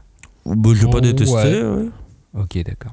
Et j'adore ceux de Sam Raimi, hein, je préfère euh, ceux de Sam Raimi, mais. euh, alors, Minerva. Alors, Minerva, Minerva, Minerva, Minerva. Est-ce qu'il Min- est-ce qu'il m'énerve finalement? Bah, franchement, Minerva encore vivant, euh, pff, ouais, je trouvais ça un, un peu gros, mais bon, pour- pour- pourquoi pas. Après, je suis resté un peu sur les paroles d'Andrew, euh, qui dit qu'il a tué tout le monde au niveau, euh, au niveau des, euh, des collègues, Des alliés. qui, qui- des alliés qui, qui l'aidaient, et je sais pas pourquoi, mais en fait, j'y crois, donc. Minerva, t'y as cru toi, Cagnard Ben non, pas du tout, mais je- alors euh, si vous vous souvenez dans la précédente émission, la première fois qu'ils ont un message de Minerva, pour moi c'était fait, c'était acté, il est dead le mec. Par contre, Ah, le fait qu'on l'utilise, euh, le fait qu'on l'utilise comme un symbole, comme euh, comme un message que tu peux faire passer d'une génération à une autre, bah ok ça marche. Et surtout à ce moment-là, bah, les enfants ils ont besoin d'une lumière en fait. Faut qu'ils se, faut qu'ils se rassemblent et surtout faut qu'ils trouvent un nouveau refuge. On est encore dans le cadre de Walking Dead. Hein. Ton refuge est niqué. Faut Bien que tu sûr. trouves un nouveau refuge parce que il n'y a pas de rébellion sans base. De Et toute ce façon. refuge, ils vont presque le trouver à la fin avec la découverte, enfin avec la rencontre avec Jin et Hayato qui expliquent le plan de, Vini- de, de Minerva, de de deux personnages. Et moi j'avais envie de le trouver très louche d'ailleurs, c'est de là à la fin du tome. Franchement, je referme le tome, je suis pas serein. En mode, euh, non mais voilà, c'est pas des vrais amis. Ils, ils vont tout pourrir ces mecs. Non mais moi de toute façon à partir de, de Goldie Pound je me dis tous les nouveaux personnages euh, moi j'estime qu'ils sont pas nets et qu'ils ont un truc à cacher mais tu le vois dans leur tête de toute façon co- comment ils sont dessinés tu dis c'est pas possible t'as t'as une tête chelou tu, tu peux pas euh, ne pas rien cacher tu vois Et on arrive donc sur le tome 14, un tome de discussion. Bon, pff, voilà, ils font que parler hein, dans, dans le tome 14. Discussion, plan, mystère, Emma cambriole une ferme, voilà, un peu d'action. Et puis elle découvre un nouveau lieu et surtout, elle fête ses retrouvailles. Je dirais pas avec qui. Euh, je, ne dirais, je ne donnerai pas de citation non plus de- dans ce manga, je dirais juste qu'on rencontre Zazie. Zazie, et ouais, le manga reprend avec ce Encore une. personnage. Une séquence cambria- cambriolage infiltration d'une ferme. Emma a encore failli mourir et on a réellement introduit Zazie qu'on avait aperçu avant. Et donc je me porte volontaire pour expliquer un truc au reste du monde. merci vas-y Zazie, c'est plus possible. Non, il- c'est pas possible. Zazie, c'est une chanteuse de variété française. On peut pas avoir un perso cool dans Gun Last Order ou dans Promise Neverland avec ce nom. C'est pas cohérent. donc en, en Je, japonais je tiens juste que. euh, je tiens juste à, à le signaler. Arrêtez avec ce nom Zazie. Bah, pas je- possible. donc en japonais Zazie euh, Dekinai voilà Ça Merci, veut dire, euh, euh, c'est c'est plus possible hein, japonais. J'imagine que c'est intéressant d'avoir des personnages en Z. Mais c'est vrai que nous, euh, on est niqués. Tu vois, le lectorat français, il est niqué de ce point de vue-là. Et nous, en plus, on cumule une, une émission Gun et une émission Promise Neverland. Moi, j'avais jamais vu euh, ce nom jusque-là. Tu vois, dans, dans des mangas, je me posais pas la Et question. va en Grèce. Montre le prénom Zazie à des Grecs. Tu vas voir comment ils le prononcent. Je, Je le fais ça à quel but? Va en vacances. Ah, Juste va en vacances, tu vois. d'accord. C'est juste pour te faire des vacances en Grèce. Pour ok, d'accord. Ouais, là, dans ce cas-là, je le prends. euh. Ça n'a rien à voir sinon. Allons en Grèce. le Bah oui, non, mais c'est pour ça que je demandais pourquoi. Nous le genre, euh, nous le parce savons. que il faut que je mette des sous là-dedans, a priori. Non, parce qu'en fait, le- il y a le, le- la lettre G et la lettre Z se confondent en Grèce. Ah, d'accord. Ah, c'est Dans- comme dans le X grecque. euh, en Chine, c'est le ch. Ah, donc je vais là-bas, Et tu verras, Et je me et moque tu verras de- Jaji. genre, haha. Ah, Jaji. Vous avez pas de différence entre le G et le Z Vous êtes en galère. Non, Bah vas-y, je c'est retourne pas en qu'ils ont France. pas de différence, c'est qu'ils ont une galère. Ils Mais ont du coup, il y a des belles plages et il y a le Parthénon. Et tu... Ah oui. Euh, L'Olympe. euh, moi j'ai toujours rêvé Il de y a voir. Zeus là-bas, tu vois, Il mec. y a Athéna, moi j'ai toujours rêvé de. Mais bien sûr, tu peux rencontrer des dieux Ah, et tout. vous voulez que je fasse un triple les Chevaliers du Zodiac Exactement. Ouais, exactement. Les, euh, les, les temples et tout, tu vois. Redis-nous. Non, on va se faire chier. Mais non. Vraiment, et à chaque je dirais, Vous savez que Zazie, c'est une chanteuse chez nous. Allez, salut Est-ce que tu peux faire des Chevalier attaques du Lion. Est-ce que tu peux faire des attaques avec des constellations c'est clair. Bah, je les couche tous avec Zazie, de toute façon. Ça T'es de quel Je- signe pour les, être sûr les météores de Euh, Zazie. moi, je suis lion. Ah oui, donc vraiment tu peux faire la constellation du lion et t'es stylé. Parce que le Ah, lion c'est un des gentils dans les, les chevaliers. Oui, il Ouais. était content à l'époque euh, quand je l'avais découvert. Ouais. Par contre, j'étais pas très fan de son armure, mais euh, ça, c'est perso, tu vois. Bon, Je le revenons, à Promise Neverland.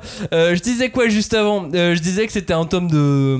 Bah, de, blabla. Voilà, hein, Cagnard, euh, c'est bon, t'étais bien. Bah, on est du dans, blabla, là, on voilà. est vraiment dans un tome de transition et encore une fois, en fait, ça m'a énervé parce que j'ai un peu l'impression que là, on a Reste ralenti calme. le récit exprès. En fait, c'est un truc qui devrait être hyper important. C'est-à-dire qu'on est dans une phase d'infiltration dans une ferme. Donc là, on pourrait comprendre, tu vois, genre. euh, Comment ça marche? Qu'est-ce qui a poussé euh, l'univers à fonctionner comme ça? Et en fait, non, bah, c'est une ferme. C'est euh, une ferme d'élevage euh, bétail comme on pourrait en avoir euh, bah, auprès d'humains. Et j'aurais vraiment adoré comprendre le, fonctionnement et qu'est-ce qui diffère. Ne me faites pas croire que les monstres fonctionnent comme les humains. Donne- Donnez-moi un petit truc, un petit truc différent, tu vois. Encore une fois, le background est flou. C'est des usines. Donc à vrai dire, je sais pas du tout à quoi sert cette séquence parce qu'elle ne présente rien de plus que son titre. C'est une usine. Ouais, elle m'a suffi. Ça me fait penser aux séries américaines euh, teenage récentes. The 100, on a la même chose, tu vois. The Undead. Euh, The 100. Non, mais parce que soit tu dis Bah the non, non, et tu non, dis, je tu pas- dis les 100 et tu dis c'est bon, ça tu dis the mais pas les 100, tu vois. pas- Bah, moi, en mon fait- gars, je dis The 100, tu vois. Moi, je pars du Je suis principe un vrai gars. Je pars du principe de quelques récits que j'ai lus euh, ces derniers temps, et là on mélange du, de la BD, du franco-belge et tout, où euh, c'est des récits où ils décident d'échanger euh, les hommes et les femmes, tu vois, typiquement. Et euh, moi, ce qui m'énerve le plus, c'est de montrer que, euh, bah, en fait, ça serait exactement la même chose si on les échangeait. Et Ouais, là, ça, j'ai, ça, c'est c'est ce à quoi je m'attendais. bah, là, moi, j'ai exactement ce truc de, bah, pourquoi raconter ça? Si tu veux montrer l'horreur des humains, montre-la. T'as pas besoin de dire oui mais c'est des monstres et en fait ils sont industrialisés. Je ne vois pas l'apport scénaristique ni, euh, ni d'un point de vue background. Je ne vois pas l'apport. Qu'est-ce que ça mène? Est-ce que les monstres sont pires que les humains? Non. Du coup qu'est-ce que ça veut dire Bah, sur la condition humaine? Je ne sais pas. Franchement, l'apport, c'est que tu le vois en image. Tu le vois en image que c'est des humains qui sont traités euh, comme nous on traite les vaches. Et ça peut aussi peut-être euh, justement te, te faire euh, réfléchir là-dessus. Genre comment sont, euh, sont élevées les vaches chez nous, comment Ouais, sont élevés les bœufs? la- Et enfin moi quand franchement moi quand je l'ai vu j'ai fait ouais c'est dégueulasse. Comment tu peux élever pas- de façon intensive comme Là-dessus, ça? je suis pas d'accord parce que t'as besoin que d'une seule image pour montrer ce genre de truc. Je, re- je repense toujours à Yu Yu Hakusho qui m'avait choqué à l'époque, à un À la moment où on montre. du manga. Enfin, ouais, dans, Ouais. dans le dernier arc où on montre les humains qui torturent, qui font des orgies où ils torturent les démons. Hmm. Et c'est une image, c'est une case. Elle est magnifiquement dégueulasse et j'ai compris tout ce que voulait dire l'auteur par, euh, par, ce, par ce, juste cette case-là. Là, je ne comprends pas. Et je suis d'accord qu'on n'a pas, on a, on n'a pas cette impression qu'on aurait pu, qu'on a pu avoir à l'époque dans Yu Hakusho, qu'on a pu même avoir dans, dans Hunter sur, sur, sur d'autres niveaux. Ouais, et qu'on, ou tu l'as aussi, c'est vrai, dans, dans et Hunter. qu'on aura peut-être dans les 5 derniers tomes. Mais effectivement, il manque ce petit truc. Et Il manque ce petit truc de qu'est-ce que quelques- Mais il manque peut-être quelques tomes. Ouais, mais c'est exactement ça. Qu'est-ce que t'as à dire de plus? Maintenant que t'as t'as t'as interchangé les humains et les monstres, Qu'est-ce que t'as à dire de plus En fait, j'ai vraiment l'impression qu'on est sur de la stratégie éditoriale et que. Tu sais, entre la tentation de faire un récit court en 20 tomes et la tentation Ouais. de raconter. Je, je- on n'est pas dans la tête des auteurs, on n'est pas dans la tête évidemment. des éditeurs, c'est compliqué. Mais effectivement, j'ai l'impression que c'est ce, ce petit 3 tomes qui manque qui aurait pu. Ouais, qu'il y a un petit truc de le- genre et surtout, tu vois, on a un truc d'infiltration. Tu vas dans une usine. Bon, ok, t'as décidé de ne pas nous montrer euh, précisément comment ça se passait dans les usines, mais à quoi sert cette séquence Mais pour moi, en fait, moi, je attends, juste avant, je me suis totalement planté. Hein. Jin et Hayato, c'est des gentils. Voilà, Ouais, moi je croyais que c'était ouais, des euh, méchants, ouais, mais pas du tout. pour l'instant, quoi. Ouais, c'est des bah, gentils. Oui, non, moi oui. Merci, euh, moi, des gentils. Non, mais moi, dans ma Il y a tête, que euh, moi dans ma tête. Non mais dans ma tête c'est toujours des méchants. Mais euh, pour moi, en gros, quand tu quand tu regardes cette séquence, cette séquence elle sert à une chose, c'est que euh, en gros les, les Suicide Squad euh, version euh, euh, version je sais pas comment dire euh, nono on va dire voilà. Ouais, non, non. En gros ils servent à, sauver les enfants en les tuant. Ouais, mais même ça, c'est pas non, mais pour suffisamment moi, appuyé. Pour moi, euh, c'est juste ça. En gros, tu les sauves en arrêtant les souffrances. Vous n'allez pas vous faire pa- bouffer par des démons. euh, vous êtes libre et vous mourrez en liberté. Pour moi, ça, c'est le. Pour moi, on est typiquement sur une séquence où c'est l'occasion de prendre un peu le parti des démons, mais ce qu'ils feront mieux après, tu vois. Mais c'est une Mais occasion. tu peux pas prendre de- le, de- le parti de des démons là. Si, il l'avait déjà fait un peu avec le village, le premier village des démons qu'on voit. Il mais là, il y avait une. fait. Oui, mais là, il y avait une partie. Là, Mais là, c'est la culture intensive. La culture intensive, les humains, ils ont l'air tu vois. C'est. euh, c'est- Non mais là oui effectivement on t'explique que, que, que c'est des poulets dans des, dans des Là, élevages en gros, poterie. en gros, c'est comme les nuggets de McDo quand on disait Ouais. que c'était élevé en intensif qu'on te coupait les becs. Et là, McDo qui fait des pubs qui dit Mais non, ils sont élevés en plein air. Et là, non, c'est Ouais, pas élevé en plein air, mec. Les humains, ils sont pas élevés en Non, plein non, air. je- Ils ont je- des tubes je- dans les je- Je trucs. suis d'accord, je pense que la, la, la, syne- la synergie, le miroir est, Oui. est- est plutôt à ce, à ce niveau-là. En tout cas j'ai l'impression effectivement, t'as- vous avez tous les deux raison en fait. Oui, c'est. euh, Il y a, il y a, pas de, truc il y a pas de solution à ça, je veux dire. De euh, toute façon, c'est leur pas de- idée. Oui, voilà. C'est ce qu'ils voulaient faire. Donc. euh, En, en tout cas, moi, moi, j'aime bien cette alternance de scènes parce que c'est vrai qu'on a, euh, on a un. Bah, Il y a toujours des flashbacks. En fait, il y a toujours plein de scènes. Il y a des flashbacks, il y a d'autres personnages. On n'est jamais focalisé sur Emma et Ray en, en- en tant que tel. Et je pense que les, les auteurs, ils mettent un, un point d'honneur justement à mettre en valeur le, le contexte. Et euh, c'est pas juste. euh, Ça donne un côté justement dynamique. À contrario, on s'y perd parfois sur la timeline à cause de ça. Mais... Et les auteurs ne veulent peut-être pas juste donner des réponses, ils veulent juste présenter Oui, les choses et qu'on se fasse Non, bien sûr, Peut-être que peut-être qu'il y a ça aussi. Moi, je voulais qu'on fasse un petit point sur le sur le design de la team Minerva, qui est génial. Mhm. Ouais. Tu vois, là, là, là, on est effectivement d'inspiration euh, américaine, occidentale, Mhm. mais elle est elle est stylée cette équipe. Tu sais, C'est vrai que le shonen a, a toujours tendance à nous offrir des, des designs, des cara designs de persos cool. Tu sais, on a toujours la fameuse euh, équipe du roi, équipe de l'empereur, équipe. ouais. euh, L'équipe, le- la garde rapprochée. Ouais, c'est euh, ça. Et ben alors là, on voit une garde rapprochée, elle est parfaite, j'adore ça. Moi, c'est toujours des petits moments de kiff, genre, ah, je les vois, oh, ils sont trop bien. Puis ils vont être débiles en plus, je suis sûr. Bah moi j'aime bien le mec avec le, le sac en papier sur la tête. Mais ça c'est un petit kink que j'ai, tu vois. euh, Il y en avait, il y en avait un dans Solitaire aussi. euh, J'aime bien ce, ce, ce principe de sac en papier sur la tête et donc euh, On avait un dans YouTube. indé- indéfini. Tu vois, Euh, c'est en carton, je crois. Oui, c'est pas, c'est- c'était une- blague parce qu'en plus, il est même pas badass, il est juste mignon. Oui, mais Oui. je trouve qu'il y a un côté très cool euh, quand, quand tu fais ça, tu gardes un truc un peu indéfini et euh, ce, ce perso fonctionne bien. Après les autres, euh, non, pas plus que ça. Euh, Moi, j'étais impressionné tarés, par la, la, la fameuse ville arbre. Mmh, ouais. Parce que en termes de design, de conception, il doit y avoir un temps de travail. Bah, bah, c'est surtout que, euh, enfin, c'est surtout que t'as une inter, enfin, t'as des interpages où dedans il t'explique tout. Genre le mec, il a pensé un milliard de choses. Tu le vois pas dans le manga parce qu'il y a juste deux Ouais, trois et planches. c'est- pour 4 Mais pages, quoi. Ouais. ça n'empêche que pour ces quatre pages, il a déjà pensé un spin-off entier Ouais, sur, non, mais je- sur l'arbre. sur le fonctionnement de l'arbre. le euh, travail ah, fou. incroyable, le travail que ça a demandé. Je, je reconnais juste l'incroyable boulot que ça, que ça a pu demander et je dis bravo à ce moment-là. Et bah d'ailleurs, bizarrement, c'est là euh, que je me suis dit. euh, en fait, c'est comme s'il avait réussi à atteindre un point de vue narratif que j'ai depuis le début de la série, c'est-à-dire que tous ces designs en forme assez euh, graphique, ronds, tu vois, qui sont comme des tours, des labyrinthes. Mm. Mais là, je me suis dit, ah, mais attends, ils y ont pensé depuis le début, en fait, quand tu vois les illus de Promise Il y a moyen. Il y a Il y a moyen. toujours vraiment. ce truc un peu, tu sais, de bibliothèque. euh, Tome 13 ou 14, tu sais, t'as une, t'as une scène où ils sont euh, tous en rond en train de lire un livre. Ouais. avec euh, c'est une, une illustration de, de chapitre et l'auteur dit au début du, euh, du tome le scénariste explique que euh, chacun à euh, un, Ah, un bouquin truc des avec anciens. le nombre de pages qui correspond à sa durée de vie. Et que Rain en a deux parce que. Parce il qu'il a sait pas. ouais. Ah, c'est génial. Là, J'aime J'avoue, bien j'avoue, marrant. mystères comme Ouais, ça. C'est vrai. Bon, bref, ça, ça ne va pas nous faire a- avancer dans l'histoire dans ce, dans ce tome 14 qui fait un boum Un boum dans nos têtes, boum dans la tête des lecteurs. On découvre que Minerva, c'est Norman. Non, mais ça, c'était évident. Enfin. Mais non, c'était pas évident. si, euh, alors, c'était pas évident que Bon, Minerva alors là, je normal. crois, mais tellement Non, non, pas, alors, Maxime. non, mais pour- vrai? Non, mais moi, Ah, j'avais vraiment rien pas. vu venir. Non, Mais mytho. moi, je pensais que. Norman, il allait arriver autrement. Oui, J'étais voilà. sûr que Norman allait revenir, mais je pensais Mais pas, que Minerva. Norman allait être Minerva. Pareil, la même chose. Ah, je, je vous crois pas du tout, les Ah non, je pensais pas que c'était Minerva. Vous aviez cette idée dans la tête, mais vous avez pas voulu y croire. Non, non, moi je savais que Norman allait revenir, mais pas en Il n'y a Minerva. pas d'autres persos. Il n'y a pas d'autres persos Ouais, euh, pour lequel Norman Oui, mais- aurait pu jouer Non, un mais rôle. maintenant que tu le dis, c'est évident, mais sur le coup, non. Ah, pour moi, c'était. euh, Mais pour moi, mais ça me paraissait trop net. évident pour qu'il le fasse. Bah oui, on est d'accord. Ils Du l'ont coup, je fait. pensais que ça allait être autre chose. Ils l'ont fait. Et du coup, à contre-pied, comme c'était évident et que tu pensais pas qu'ils allaient le faire, ils l'ont fait.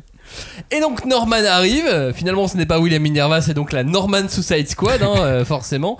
Et puis il donne la, la vérité sur, euh, sur les démons. Alors, que sont ces démons? Franchement, alors ça, moi, c'est un, truc où, j'ai forcément pensé à, la métaphore euh, de la réalité. En gros, la véritable nature des démons, c'est une bactérie. Et en gros, c'est une bactérie qui doit manger des humains pour, euh, garder leur forme et leur intelligence. Et je trouve ça malin en fait en tant que ressort scénaristique parce que en gros, les démons sont des bactéries, ça enlève toute culpabilité pour les humains de, de les tuer et les détruire. En fait, ils sont pas civilisés, c'est des bactéries. Ils ont, euh, ils ont parasité l'intelligence humaine. Il y a aucun scrupule à les éradiquer. C'est plutôt euh, finalement de, de guérir une maladie, quoi. En termes de morale, c'est pas du tout la même chose que d'éradiquer des monstres qui auraient évolué euh, en tant que tels en une société civilisée par les moyens plus ou moins euh, naturels d'évolution. En gros, là, c'est, ça aurait été un génocide si ça avait été ça. Sauf que là, c'est pas ça. C'est des bactéries et ça déculpabilise euh, l'éradication de la. Bah, par pas trop, guérison. parce qu'ils ont une conscience quand même, même. euh. Mais tu vois, justement, Ouais, mais c'est une bactérie. À ce stade, Bah ouais, mais. à ce stade-là, entre, entre ça, ce, ce- ce point sur les démons, les bactéries, l'évolution, les dates, les dates qui sont nos dates. Ouais. On est dans des années, on est sur notre. euh, notre Ah bah c'est, dans 25 ans, hein, On est préparez-vous. sur nos calendriers. Le manga qui se place finalement dans une sorte de dystopie de science-fiction. Est-ce que Promise Neverland c'est une série de SF Tu sais, malgré tout, tu vois, on n'a pas un vrai rôle hein, dans, dans- dans le monde. On a, un- on a un petit rôle par rapport à nos auditeurs, c'est essayer de, de pourquoi pas classifier, réfléchir, Hmm. prendre un peu de recul sur les mangas. Est-ce que Promise Neverland est un manga de SF C'est une vraie question? Euh, bah, alors, si on doit le catégoriser en science-fiction, euh, moi j'aurais du mal. Le mais là, tu vois, ça rentre peu à peu dans les codes. Tu vois, la dystopie, les dates sont là, les démons sont une résultante d'une évolution. J'aurais plus de facilité à le classer la en dystopie que en Ouais, mais la science-fiction. dystopie, C'est un sous-genre C'est un sous-genre, ouais. tu vois, mais c'est pour ça que j'aurais du mal à dire SF parce que pour moi, euh, SF, il y a un côté très. euh, Ouais, mais tu vois, par, vois, par euh, rapport au Konya dans euh, Gun Last Order, Ouais. il y a une. il y a Oui, mais c'est pas, la- c'est pas la Ouais, même mais il y a un chose. truc, tu parce qu'il y a énormément de hard SF dans Last. Order avant que les Konya arrivent, alors que là, on n'a aucune Oui, évolution. et généralement dans la euh, science-fiction, t'as quand même une base technologique. Ok, il y a la culture intensive des euh, Ouais, avec les euh, fermes. ils ont réussi à cloner Ouais, les humains. Mais, mais c'est la- mais c'est en vrai c'est la seule chose. Et j'aurais pu dire oui s'il n'y avait pas eu le rêve psychosomatique d'Emma. Mais, c'est euh, ce qui me fait douter à ce, à ce stade, en tout cas à ce stade-là du manga, ça me fait, ça, ça- ça me fait encore dou- douter. Je sais pas, je sais pas si j'y crois, si j'y crois pas, je, Bah, je doute. Moi, à ce stade-là, j'ai un peu du mal à y croire parce que, tu sais, les réponses euh, avec le discours de Norman, je les trouve un peu trop évidentes, quoi.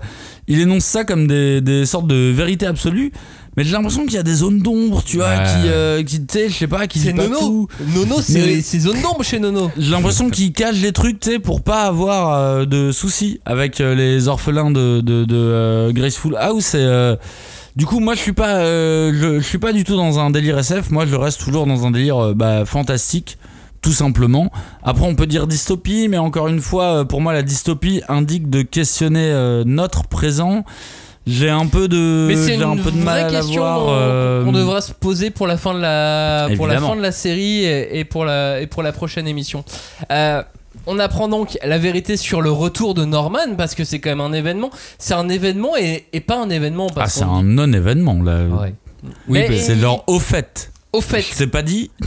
non mais c'est vrai parce qu'en en fait on nous l'a montré depuis le début. Oui, on l'avait vu dans Alors les. déjà, on l'a fait grand, on l'a fait grandir bizarrement. alors. Ouais, Euh, parfois il est et- stock, ouais, parfois il est. euh, Moi plus aussi, je- j'ai euh, l'impression. mais je mets ça sur le dos des, des, des tests. euh, des tests euh, Chez Lambda. ouais, des tests dans la ferme, tu vois. Ça, ça- moi, ça je, moi, mets ça sur le dos de la mise en page, c'est-à-dire le premier dessin où tu le revois, fallait qu'il soit carré, stock Ouais. de ouf.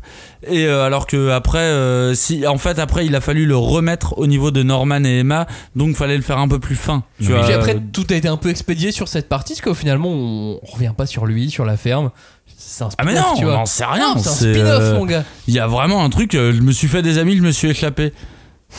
Ouais. Et en fait, euh, bah, moi, c'est limite le truc qui commence à me plaire, c'est depuis, euh, depuis son retour, et partant du principe qu'il ne, qu'il ne, il ne joue plus son propre rôle, il joue le rôle de quelqu'un. C'est à partir de là que je commence à me méfier, de me dire, bah lui, il a pas vécu la même chose que, euh, que Emma et, euh, et Et Ray. Ray. Du coup, il a autre chose à proposer, et là, je commence à me méfier de lui, de me dire, est-ce qu'on n'est pas en présence d'un super méchant là? Et à ce moment-là, on choisit encore de laisser les lecteurs dans le flou, avec le fameux plan de Norman Hmm. et son nouvel objectif. Et là, j'ai l'impression qu'on me dit Ouais, laisse tomber, ça, tu le sauras au tome suivant. Tellement énervant. Arrête, arrête D'ailleurs, avec ce tome, je me suis vraiment dit que Nono était tombé du côté sombre de la force. Comme toi, c'était impossible de pas dire ça à ce moment-là, en tout cas. Bah, il y, a vraiment ce truc de c'est sa première apparition depuis un moment et tu peux pas t'empêcher de, de, te dire que quelque chose a changé.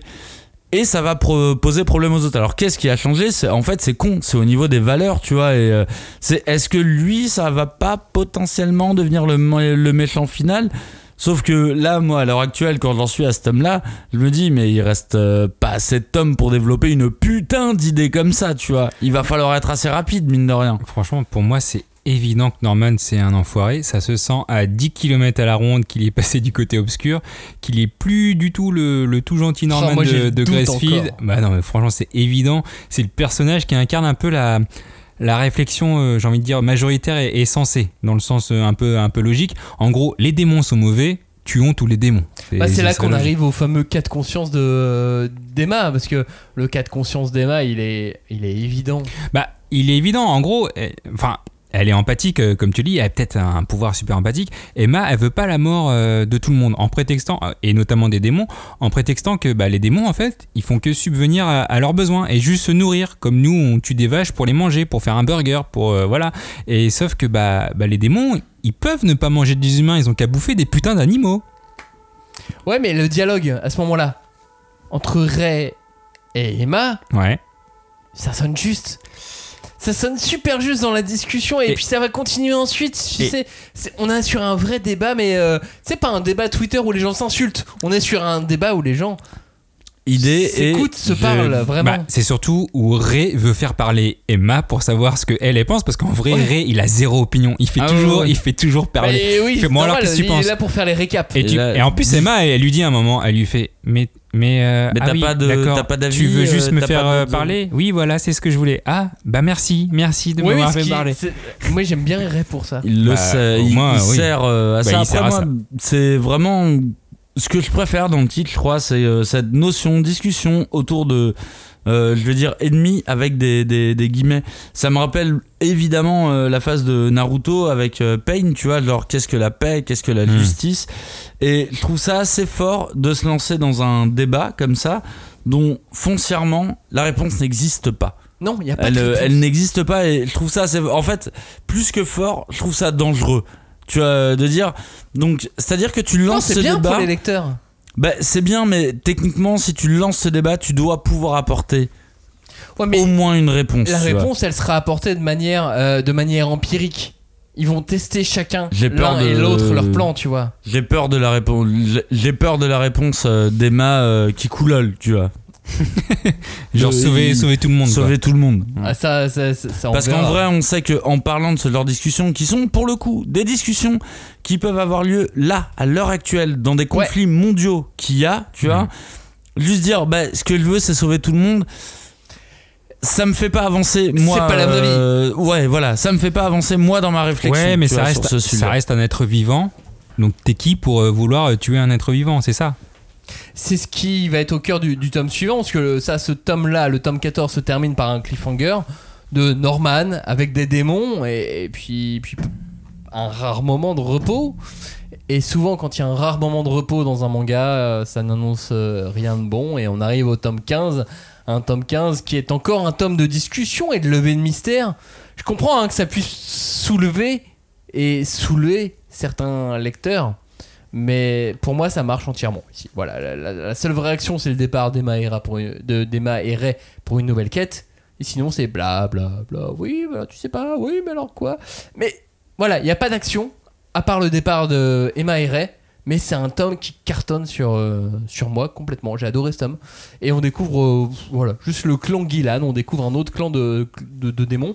Et, et on démarre par eux d'ailleurs. hein. Ce tome démarre très très fort et prend la suite du précédent. On voit Norman face à une horde de démons qui est prête à négocier et qui expose son plan euh, tout simplement. Et ils ont l'air horribles. C'est-à-dire qu'on se rend compte que dans le monde des démons, Ah, je dirais pas il y a aussi des laissés pour compte. Il y a aussi des gens qui ont été trahis et euh, ils ont l'air, euh, enfin ils ont l'air horribles, monstrueux. Enfin tu vois, euh, ils sont en mode, bah on va te trahir, euh, on va te trahir dès qu'on pourra. Bon, en les même deux, temps, c'est ce que Norman veut faire aussi.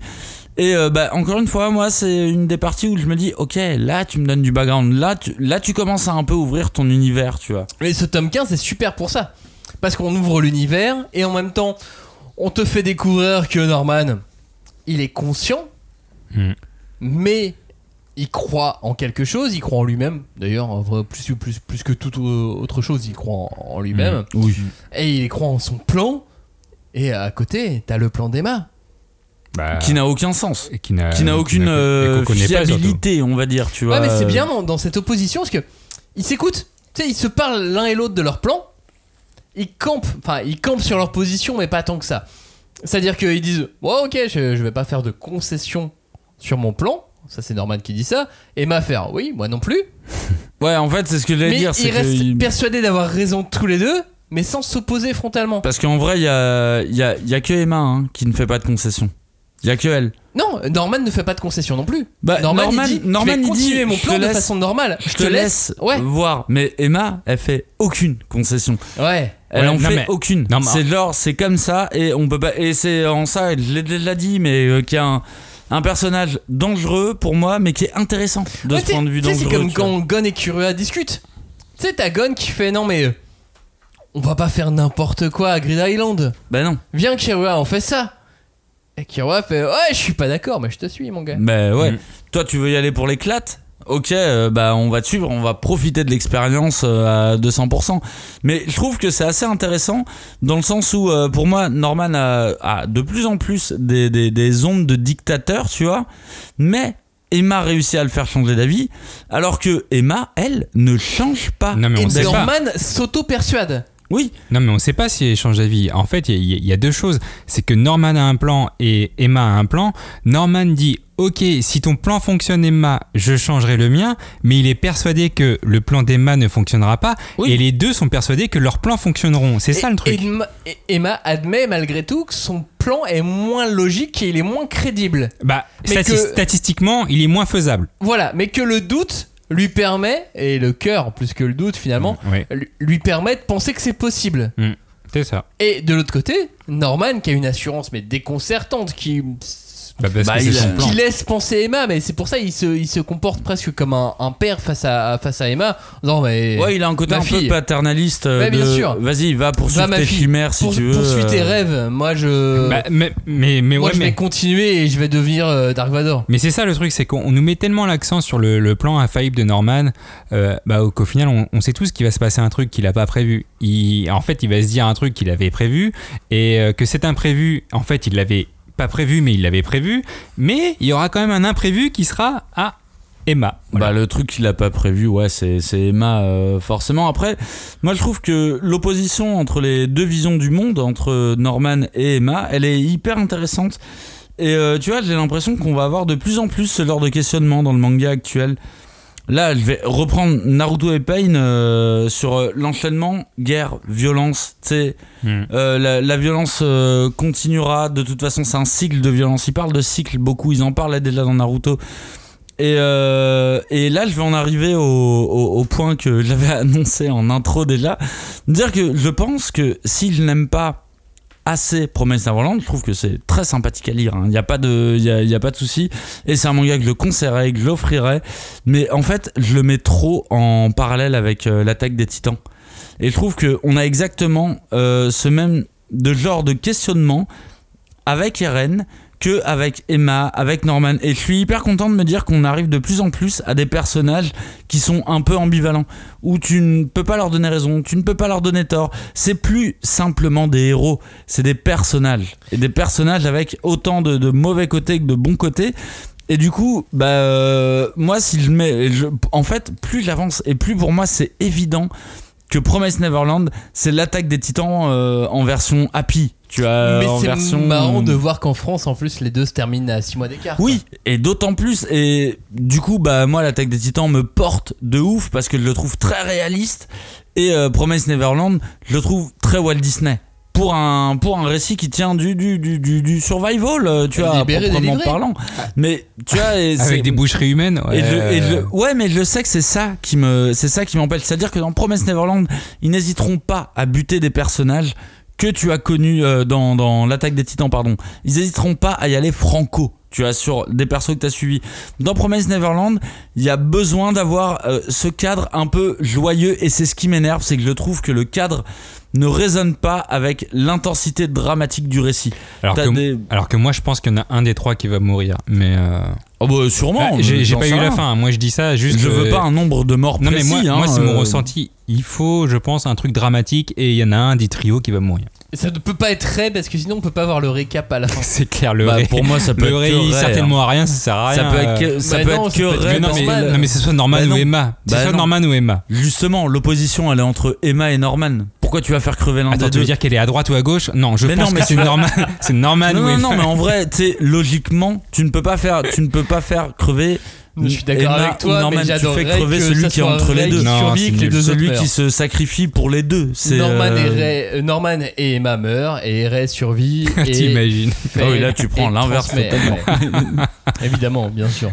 Euh, on arrive donc à la fin de, à la fin de ce, de ce- ce tome 15. On découvre que Mujika. Ouais, la meuf Eh était mais pas on l'a vu pendant trois chapitres. Eh, et mais tu finalement, t'appelais déjà C'est pas juste le personnage le plus important de tout le manga. C'est tellement abusé. Mais Ah. si, mon gars. C'est le Évidemment. de Chekhov euh, La qu'on fille- n'a pas vu. Euh, Ouais, c'est ça. Mais on, on l'a pas vu venir et on l'a vu. Le design elle nous a fait dire que euh, elle allait rester. Et, euh, et le fait qu'on l'aime nous a fait dire qu'elle allait rester. Et voilà, tout simplement, c'est la fille au sang maudit. Surprise, elle est plus importante qu'il n'y paraît. Bah, On l'a vu venir sans l'a vu venir. Je sais pas. Bah t'en non. dis quoi, toi, Joe? Bah non, moi je me- franchement je m'y attendais pas. Enfin, je savais qu'elle avait été introduite euh, là-dedans, mais de là à mettre son importance euh, aussi importante, j'ai envie de dire, euh, non, euh, j'y avais pas pensé. Moi, ce que j'ai aimé sur, sur, ce, sur cette fin de tome 15, c'est qu'on a une réflexion sur la vengeance, sur les guerres actuelles, et en gros, on a vraiment une métaphore sur le monde actuel. Je parle du nôtre, hein. je parle pas du monde des humains, du monde des démons, je parle du nôtre. Et en gros, euh, l'individualité et les intérêts personnels, c'est le plus important. Voilà, c'est la base originelle au final du manga. hein. Un groupe d'humains a proposé euh, il y a mille ans un pacte avec les démons pour qu'on ne les tue plus. Donc euh, finalement, c'est grâce à leur échange que les humains sont plus mangés. Bah, c'est vrai qu'il y a un côté assez euh, politique très intéressant, c'est-à-dire t'as le contrôle de la bouffe, t'as le contrôle de la population. Et euh, ça c'est hyper intéressant la manière dont c'est amené. Et pour le coup, moi je l'ai pas du tout vu venir et j'adore cet aspect de euh, la légende raconte que il y a euh, un monstre qui se balade et qui pourrait changer les autres monstres. Et je trouve qu'on apporte euh, une couche supplémentaire à la réflexion. Et là, pour moi, on n'est pas du tout dans un délire ésotérique, tu vois. On est au contraire sur un truc très réaliste, très terre à terre. C'est si les monstres ne sont plus obligés de manger des humains, est-ce qu'ils vont forcément s'arrêter? Parce que c'est ce que Emma a l'air de croire. Mais et limite, là, j'y vois un côté, euh, tu sais, un parallèle avec les, végétariens, tu vois, à notre époque, qui essayent de nous faire comprendre qu'il faut arrêter de manger de la viande. Eh, moi, je ne suis pas végétarien, mais je suis complètement d'accord avec eux. Je suis complètement d'accord avec eux dans le sens où, oui, c'est horrible ce qu'on fait avec notre consommation de la viande et compagnie. Par contre, je trouve qu'ils ont la, la, moins bonne équipe marketing de la Terre, tu vois, pour euh, nous faire comprendre ça. Donc, moi, je les comprends. Par contre, j'ai pas envie de suivre leur mode de vie. Et là, je trouve qu'on arrive à un truc qui est hyper réaliste, hyper d'actualité, c'est-à-dire, et si les monstres n'avaient plus besoin de manger des humains, est-ce qu'ils s'arrêteraient forcément? Mais c'est marrant parce que Emma, à ce moment-là, voir la, la Emma naïve, la Emma qui comprend Hmm. La guerre, le les et les guerre. aboutissants de la guerre. Et surtout qu'au début, elle comprend rien. Mais Elle oui, fait, euh, mais, mais je. elle piche commence à comprendre pas. Et là, il y a Ray qui arrive. l'existence de la haine dans la vie. Ouais. La, tout, genre de choses, tu vois. Enfin, dans ce tome, elle a vraiment ce rôle de l'adolescente qui est pleine de rêves. Et qu'on a pu être, nous aussi. Tu sais, on a été adolescents à un moment donné, on se dit, mais euh, On voulait tout changer. on voulait tout changer. Et on n'a rien changé du On tout. n'a absolument rien changé. Comme tous les autres avant nous, comme tous les autres après nous. Évidemment. Alors, à quelques exceptions Non, près, mais c'est euh, c'est- intéressant euh, parce que là, en mais, plus, mais ils elle sont, joue ce rôle-là très clairement. Elle, elle a ce rôle de, de, de l'adolescente qui veut, qui veut tout et changer. ils sont quoi. hyper paternalistes avec elle, que ça soit Norman Elle ou découvre- Ray. Ouais, non, mais Ils sont Non. vraiment en mode non, mais oh, ils grandis sont en train là. de découvrir ça le peut monde. pas. Mais- euh, mais en ils fait, sont en train de perdre leur naïveté. Mais et- voilà, c'est ça, c'est ce que, c'est ce que j'allais dire. C'est parfait. c'est qu'elle est super naïve. Et en gros, on- pour, pour vraiment expliquer, en gros, avec le sang de Mujika qui aurait pu éradiquer la famine, parce qu'en gros, avec son sang, ils n'ont pas besoin de, de se nourrir d'humains parce qu'ils gardent leur forme euh, humanoïde. C'est comme si nous, aujourd'hui, en fait, on inventait un remède universel où on peut plus, on peut plus tomber malade du tout. En gros, t'in- t'inventes un remède et euh, les entreprises pharmaceutiques, eh ben, elles servent plus à rien. Il y a plus d'argent. Et en gros, qu'est-ce qu'elles vont faire si elles découvrent cela? Bah, je suis pas sûr qu'elles acceptent euh, ce remède universel Mais parce que ça fait quand pas. même beaucoup d'argent en moins. C'est un peu. et tu vas foutre beaucoup de gens au chômage. et, et bah, euh, et bah ça, c'est une super bonne idée pour le film Die Hard 6, toujours avec Bruce Willis. Ah. et, et quand j'ai écrit ça, franchement, je me suis dit, c'est et dans Bruce Willis, ils ont fait l'histoire du blackout avec Dans euh, Bruce Willis. euh, Dans euh, Die Hard. dans Die Hard 6, pardon. Désolé. Mais pour moi, Die Hard, c'est forcément Bruce Willis. Mais dans Die Hard, ils ont fait l'histoire avec le blackout euh, technologique. Ouais, et je me dis, c'est évident qu'ils ils peuvent faire ce genre de choses avec euh, les entreprises pharmaceutiques. ouais, ouais, non, c'est vrai. Et, et et- ça m'a fait des- penser au truc de Max. Il fait Ah ouais, il a été, il a été inspiré par Die Hard. Finalement, c'est vrai. Mais il y a tellement de Die Hard. c'est vrai, non, mais avoir un truc avec du terrorisme, euh, avec du terrorisme écologiste, dans tous les cas, ça va arriver. C'est déjà sûr. arrivé un peu dans les Mais scénars évidemment. hollywoodiens, et tu vas l'avoir d'autant plus. Mais là, je trouvais que c'était c'était très d'actualité, tu vois, euh, Ouais. de dire, eh. Même, euh, est-ce que vous croyez que euh, si ils ne sont plus ob- obligés de manger des humains pour évoluer, est-ce que vous croyez qu'ils vont arrêter pour autant? Mais bien Bah sûr non. que non. Il y aura pas qu'une même seule vu voie. tu que. Sanju, le pote de Mujika, il aimait chasser les humains. Ouais. Oui, avant, mais on sait pas son background. C'est pour ça on sait pas son histoire. mais Lord On sait Byron, pas, tu mais vois, en tout cas, euh, il kiffait juste chasser les humains sauvages. Ouais. Et tu Eh vois, des ouais. chasseurs, on en a à l'heure Et actuelle. pourtant, c'est le pote de Mujika. Et, Et tu vois, c'est à cause de sa famille. On- tu peux avoir, là, à l'heure actuelle, tu peux avoir de la putain de viande d'exception, de, de bœuf de Kobe et compagnie. Ça n'empêchera pas les gens de chasser, quand même. Et ça coûte super cher le bœuf de Kobe. Bah oui, bien sûr. Mais euh, va chasser un bœuf de Kobe, euh, je crois que ça doit pas être si dur en soi. euh, tu, Bah, tu vas dans. Je sais pas, tu mais vas pas le droit de faire. hein. tu vas dans un droit, champ quoi. de bœuf de Kobe. Juste t'as parce avocats, après, tu vas de au trucs. tribunal. Normalement, il est, le bœuf de Kobe, il est juste à côté des brochettes bœuf fromage. C'est un champ qui est à côté où il y a vraiment que des les- brochettes. les fameux bœufs au fromage. Voilà. Tu as un intensif de bœuf fromage. très loin des, fermes de yakitori, Ouais, évidemment. c'est ça. Et des poulets oignons, tu vois. Mais en soi, je trouve ça intéressant de dire, bah, même si ils doivent, même si ils peuvent s'en passer, est-ce qu'ils vont le faire?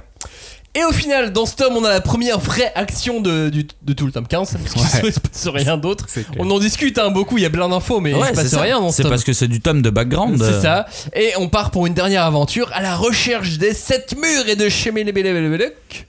Schmilblick. Voilà. Je- je on rencontre donc les familles royales et tout est prêt pour le grand final du manga. Là, les cinq derniers tomes, on sait que c'est euh, c'est final là. Bam. Mais là, franchement, euh, je trouve ça euh, limite euh, scandaleux, tu vois, dans le sens où tout est sur les rails. Tu sais, c'est- ils se donnent rendez-vous. C'est C'est comme, c'est comme une ancienne colonie de vacances où euh, les gosses se disent, on s'envoie des cartes postales et tout, et on se retrouve tous pour aller faire Ouais, un mais gros c'est- Ouais, apéro. mais il y a- y c'est y toujours ça. il y a non, mais en ça. vrai, c'est clean. En C'est vrai, clean. c'est C'est clean. clair, c'est clean, on sait où ça va, c'est maîtrisé quoi. Et moi là, je suis arrivé, euh, j'arrive, euh, j'arrive au tome 15. Je me dis ça va, ils ont le, ils ont le temps de finir, euh, ils ont le temps de finir ce qu'ils veulent faire. Bah, en fait, euh, oui et non, parce qu'à la moitié du tome, on est en février 2047, et là, on passe en novembre 2047, quand même, à la fin de l'année, et en gros, on est dans la capitale royale. Donc, c'est vraiment, là, c'est l'arc de fin du manga, quoi. Et on comprend la société des démons, son organisation qui est finalement euh, absolument pas éloignée de celle des humains qu'on qui est connaît nous. exactement Non, mais la ça- même. C'est ce qui m'énerve. l'avait- hein. il Et on est l'avait toujours dans implanté. l'ordre de la métaphore, tout simplement. Ouais. Ouais. De la métaphore légère. Bah, de la métaphore tout court, oui, tout simplement. Non, c'est pas comme de la métaphore, c'est de la comparaison en fait. Et Ray et Emma vont. vont- vont- L'analogie, c'est ça que tu voulais ouvrir dire. la porte, quoi. Bah, Ray et Emma, en gros, euh, là on arrive à la fin du tome et ils vont jouer avec euh, Schmilblick. Euh, et on sait toujours pas ce que c'est, hein, si c'est le dieu des démons, le chef des démons. euh, a priori, c'est le dieu. Mais ils l'ont pas dit expressément. Non, mais mais, moi- a priori. Ouais. Comment tu l'appelles, toi, Joe Moi je l'appelle le bébé Freezer, vous verrez- non mais vous verrez sa tête, c'est le bébé Freezer, comme, euh, comme j'aime l'appeler, et en gros ça, ça, ça s'annonce à nouveau ésotérique. Pour le coup, c'est le truc qu'il n'y avait pas avant le tome 12. Et euh, moi je le retrouve ici, maintenant c'est implanté depuis le tome 12, je fais bon, j'accepte, mais c'est vrai que c'est- ça n'existait pas. Ouais, ce qui est bien, c'est que c'est un expédient un petit peu Deus ex machina, tu vois, c'est-à-dire que la situation actuelle de ce monde ne dépend ni des monstres, ni des démons. Mais en du- fait, si, complètement, c'est parce que ça dépend de leur choix. euh. Pour finir cette émission, j'ai envie de poser des questions. euh, Enfin, j'ai envie que vous, vous posiez les questions qu'on se pose à ce stade. Moi, par exemple, je me pose des questions. Est-ce que c'est science-fiction ou fantasy? J'ai envie d'avoir cette réponse. Bon, moi je m'en bats les couilles, frère. Moi, j'ai envie de l'avoir. Moi, j'aime bien mettre les choses dans les cases. Donc voilà. voilà. Bah, non, pour je suis coup, ravi d'en dé- découvrir Ouais, une moi, je nouvelle suis- case je suis pour, euh, d'accord, pour The suis Promised Neverland. J'ai hâte de connaître la fin. J'ai hâte de savoir de quel côté on bascule. Hmm. J'ai hâte de savoir si on est côté humain ou côté monstre, euh, côté démon. euh. Bah, enfin, moi, je suis vraiment très curieux et je serais, quoi qu'il en soit, très heureux des cinq derniers tomes. Bah, moi, je sais pas si je serais heureux, mais c'est vrai que j'ai énormément de questions. On arrive à la fin du tome 15. Comment ça va se passer la rencontre avec, euh, avec Schmilblick? Euh, Emma, est-ce qu'elle va réussir à, à conclure une nouvelle promesse? Est-ce que Ray, il va avoir un jour sa propre opinion et arrêter de suivre ses potes? Euh, Franchement, en, en vrai, quand on arrive au tome 15, on, on a quand même pas mal de. C'est super intense. On arrive au tome 15, c'est super intense. Je sais pas si c'est parce que ça se finit bientôt et que je, je le sais parce que ça se finit au tome, euh, au tome 20, mais je j'ai pas pu m'empêcher euh, à, à avant cette émission de, de lire la suite. Donc effectivement, j'ai eu le tome 17 et 18, désolé, mais je ne vous spoilerai pas, je ne dirai rien. Bah, euh, tout pareil, euh, mine de rien. moi, dès que j'ai terminé le tome 15, bah au final, j'ai continué, j'ai continué la suite et la suite est très cool. Mine de rien, limite la suite est ce que j'attendais depuis le début de, de ce manga. Par contre, moi, le, le, le doute persiste. hein, je suis arrivé à ce tome 15 et je sens déjà que la fin, va être, frustrante pour moi, voire limite rushée. J'aimerais bien dire, ouais, c'est un manga cool qui ne s'étale pas, mais en fait, j'ai toujours l'impression qu'il continue à passer à côté de choses, détails qui sont essentiels que j'aimerais connaître de cet univers. Du coup, euh, bah, mon seul espoir, qui est toujours ce truc dont je vous ai parlé depuis la première émission, qu'est-ce qui se passe dans le monde des humains? Saison qui 2 se passe Saison Ouais, 2, mais mon gars mon seul espoir c'est d'attendre une saison 2 ah, même avec d'autres persos tu vois et tout il y a pas de Ah, souci mais ouais, ouais, ouais. Non, mais Mais il y a le- juste, on voit le côté humain. Il y a le spin-off gag manga, vas-y. hein, Ah mais ça je toi, m'en bats hein. les couilles mais c'est il y a vraiment en fait j'ai euh, tu sais ça, ça, ça m'est déjà arrivé de le dire dans ces émissions là d'avoir certains mangas qui vont euh, trop vite doucement et trop doucement rapidement tu vois. Et Oh là j'ai là, l'impression oh, que mec. j'ai l'impression que Promesse fait Tellement exactement euh, tous les trucs genre mais arrête-toi là-dessus. Mais pourquoi tu t'arrêtes pas putain euh, ah ok tu vas vite là-dessus. Bon c'est intéressant mais vas-y prends ton temps tu vois. Et pour moi c'est un manga qui est mal géré hyper agréable à lire. En termes de mystère c'est passionnant et en plus ça se tient ce euh, ce qu'ils ont écrit ça se tient vraiment mais c'est plein de failles après c'est une première œuvre en soi donc euh, je la comprends complètement euh, et je conseille la lecture à tout le monde Et le mot de la fin serait Bah, pour Joe. moi, je fais une conclusion sur ma conclusion parce qu'en vrai, j'ai déjà conclu. Mais euh, je trouve qu'on on l'a survolé et on le dit pas assez. On, on- D'ailleurs, on le dira jamais assez. Mais il y a une des grandes forces du manga quand même, c'est le dessin de, de Posca de Mizu. Elle a ce côté artiste qu'on trouve souvent en fait sur, sur DeviantArt. Je sais pas si, si, si vous y allez, mais il y a un peu ce Non. côté un peu psychédélique, sans dessous dessous. euh, Justement, tu le disais avec un peu les pages en, en- en labyrinthe, en, en effet d'optique. Tu, tu sais pas trop ce qui se passe. C'est des pseudo-illusions d'optique. Mais en gros, la différence avec euh, ces artistes de DeviantArt, c'est que bien souvent, eux, ils, ils prennent leur temps en fait pour le faire. Et c'est c'est le genre de, de dessin euh, psyché, psyché euh, complexe que, que Posca en fait, elle fait, elle, elle doit faire 19 pages en une semaine. Et ça, faut pas l'oublier. Elle, est, elle, elle dessine super vite. Et tu le vois sur les vidéos, sur le net, de toute façon. Kazé avait mis une interview d'elle euh, sur, euh, sur YouTube euh, en mini dédicace interview. Et tu vois qu'elle dessine super vite. Et c'est ça la différence entre l'artiste DeviantArt qui fait ça en une semaine pour faire son truc et Posca Dimizu qui fait ça euh, 19 pages euh, directement. La fin de Promise Neverland, on en parle dans 3 semaines. ça va être chaud Oh là là, 3 ça va semaines être chaud 3 semaines à attendre, c'est juste pour vous laisser le temps de. Parce que là, là, là, le tome 20 est sorti, c'est pour vous laisser le temps de l'acheter, De de, lire. lire, de relire les derniers tomes, de- d'être bien, bien, bien sûr, bien assis sur, euh, sur vos positions. Et, euh, et on en parle donc dans 3 semaines, on parle des 4, 5 derniers tomes, je vais dire 4. Mais non, 5 derniers 16 à tomes. 20. Dernier tome. Du 16 à 20 de Promise Neverland. Merci de nous avoir écoutés. On vous dit à bientôt. Ciao. Salut. Merci à tous. Salut.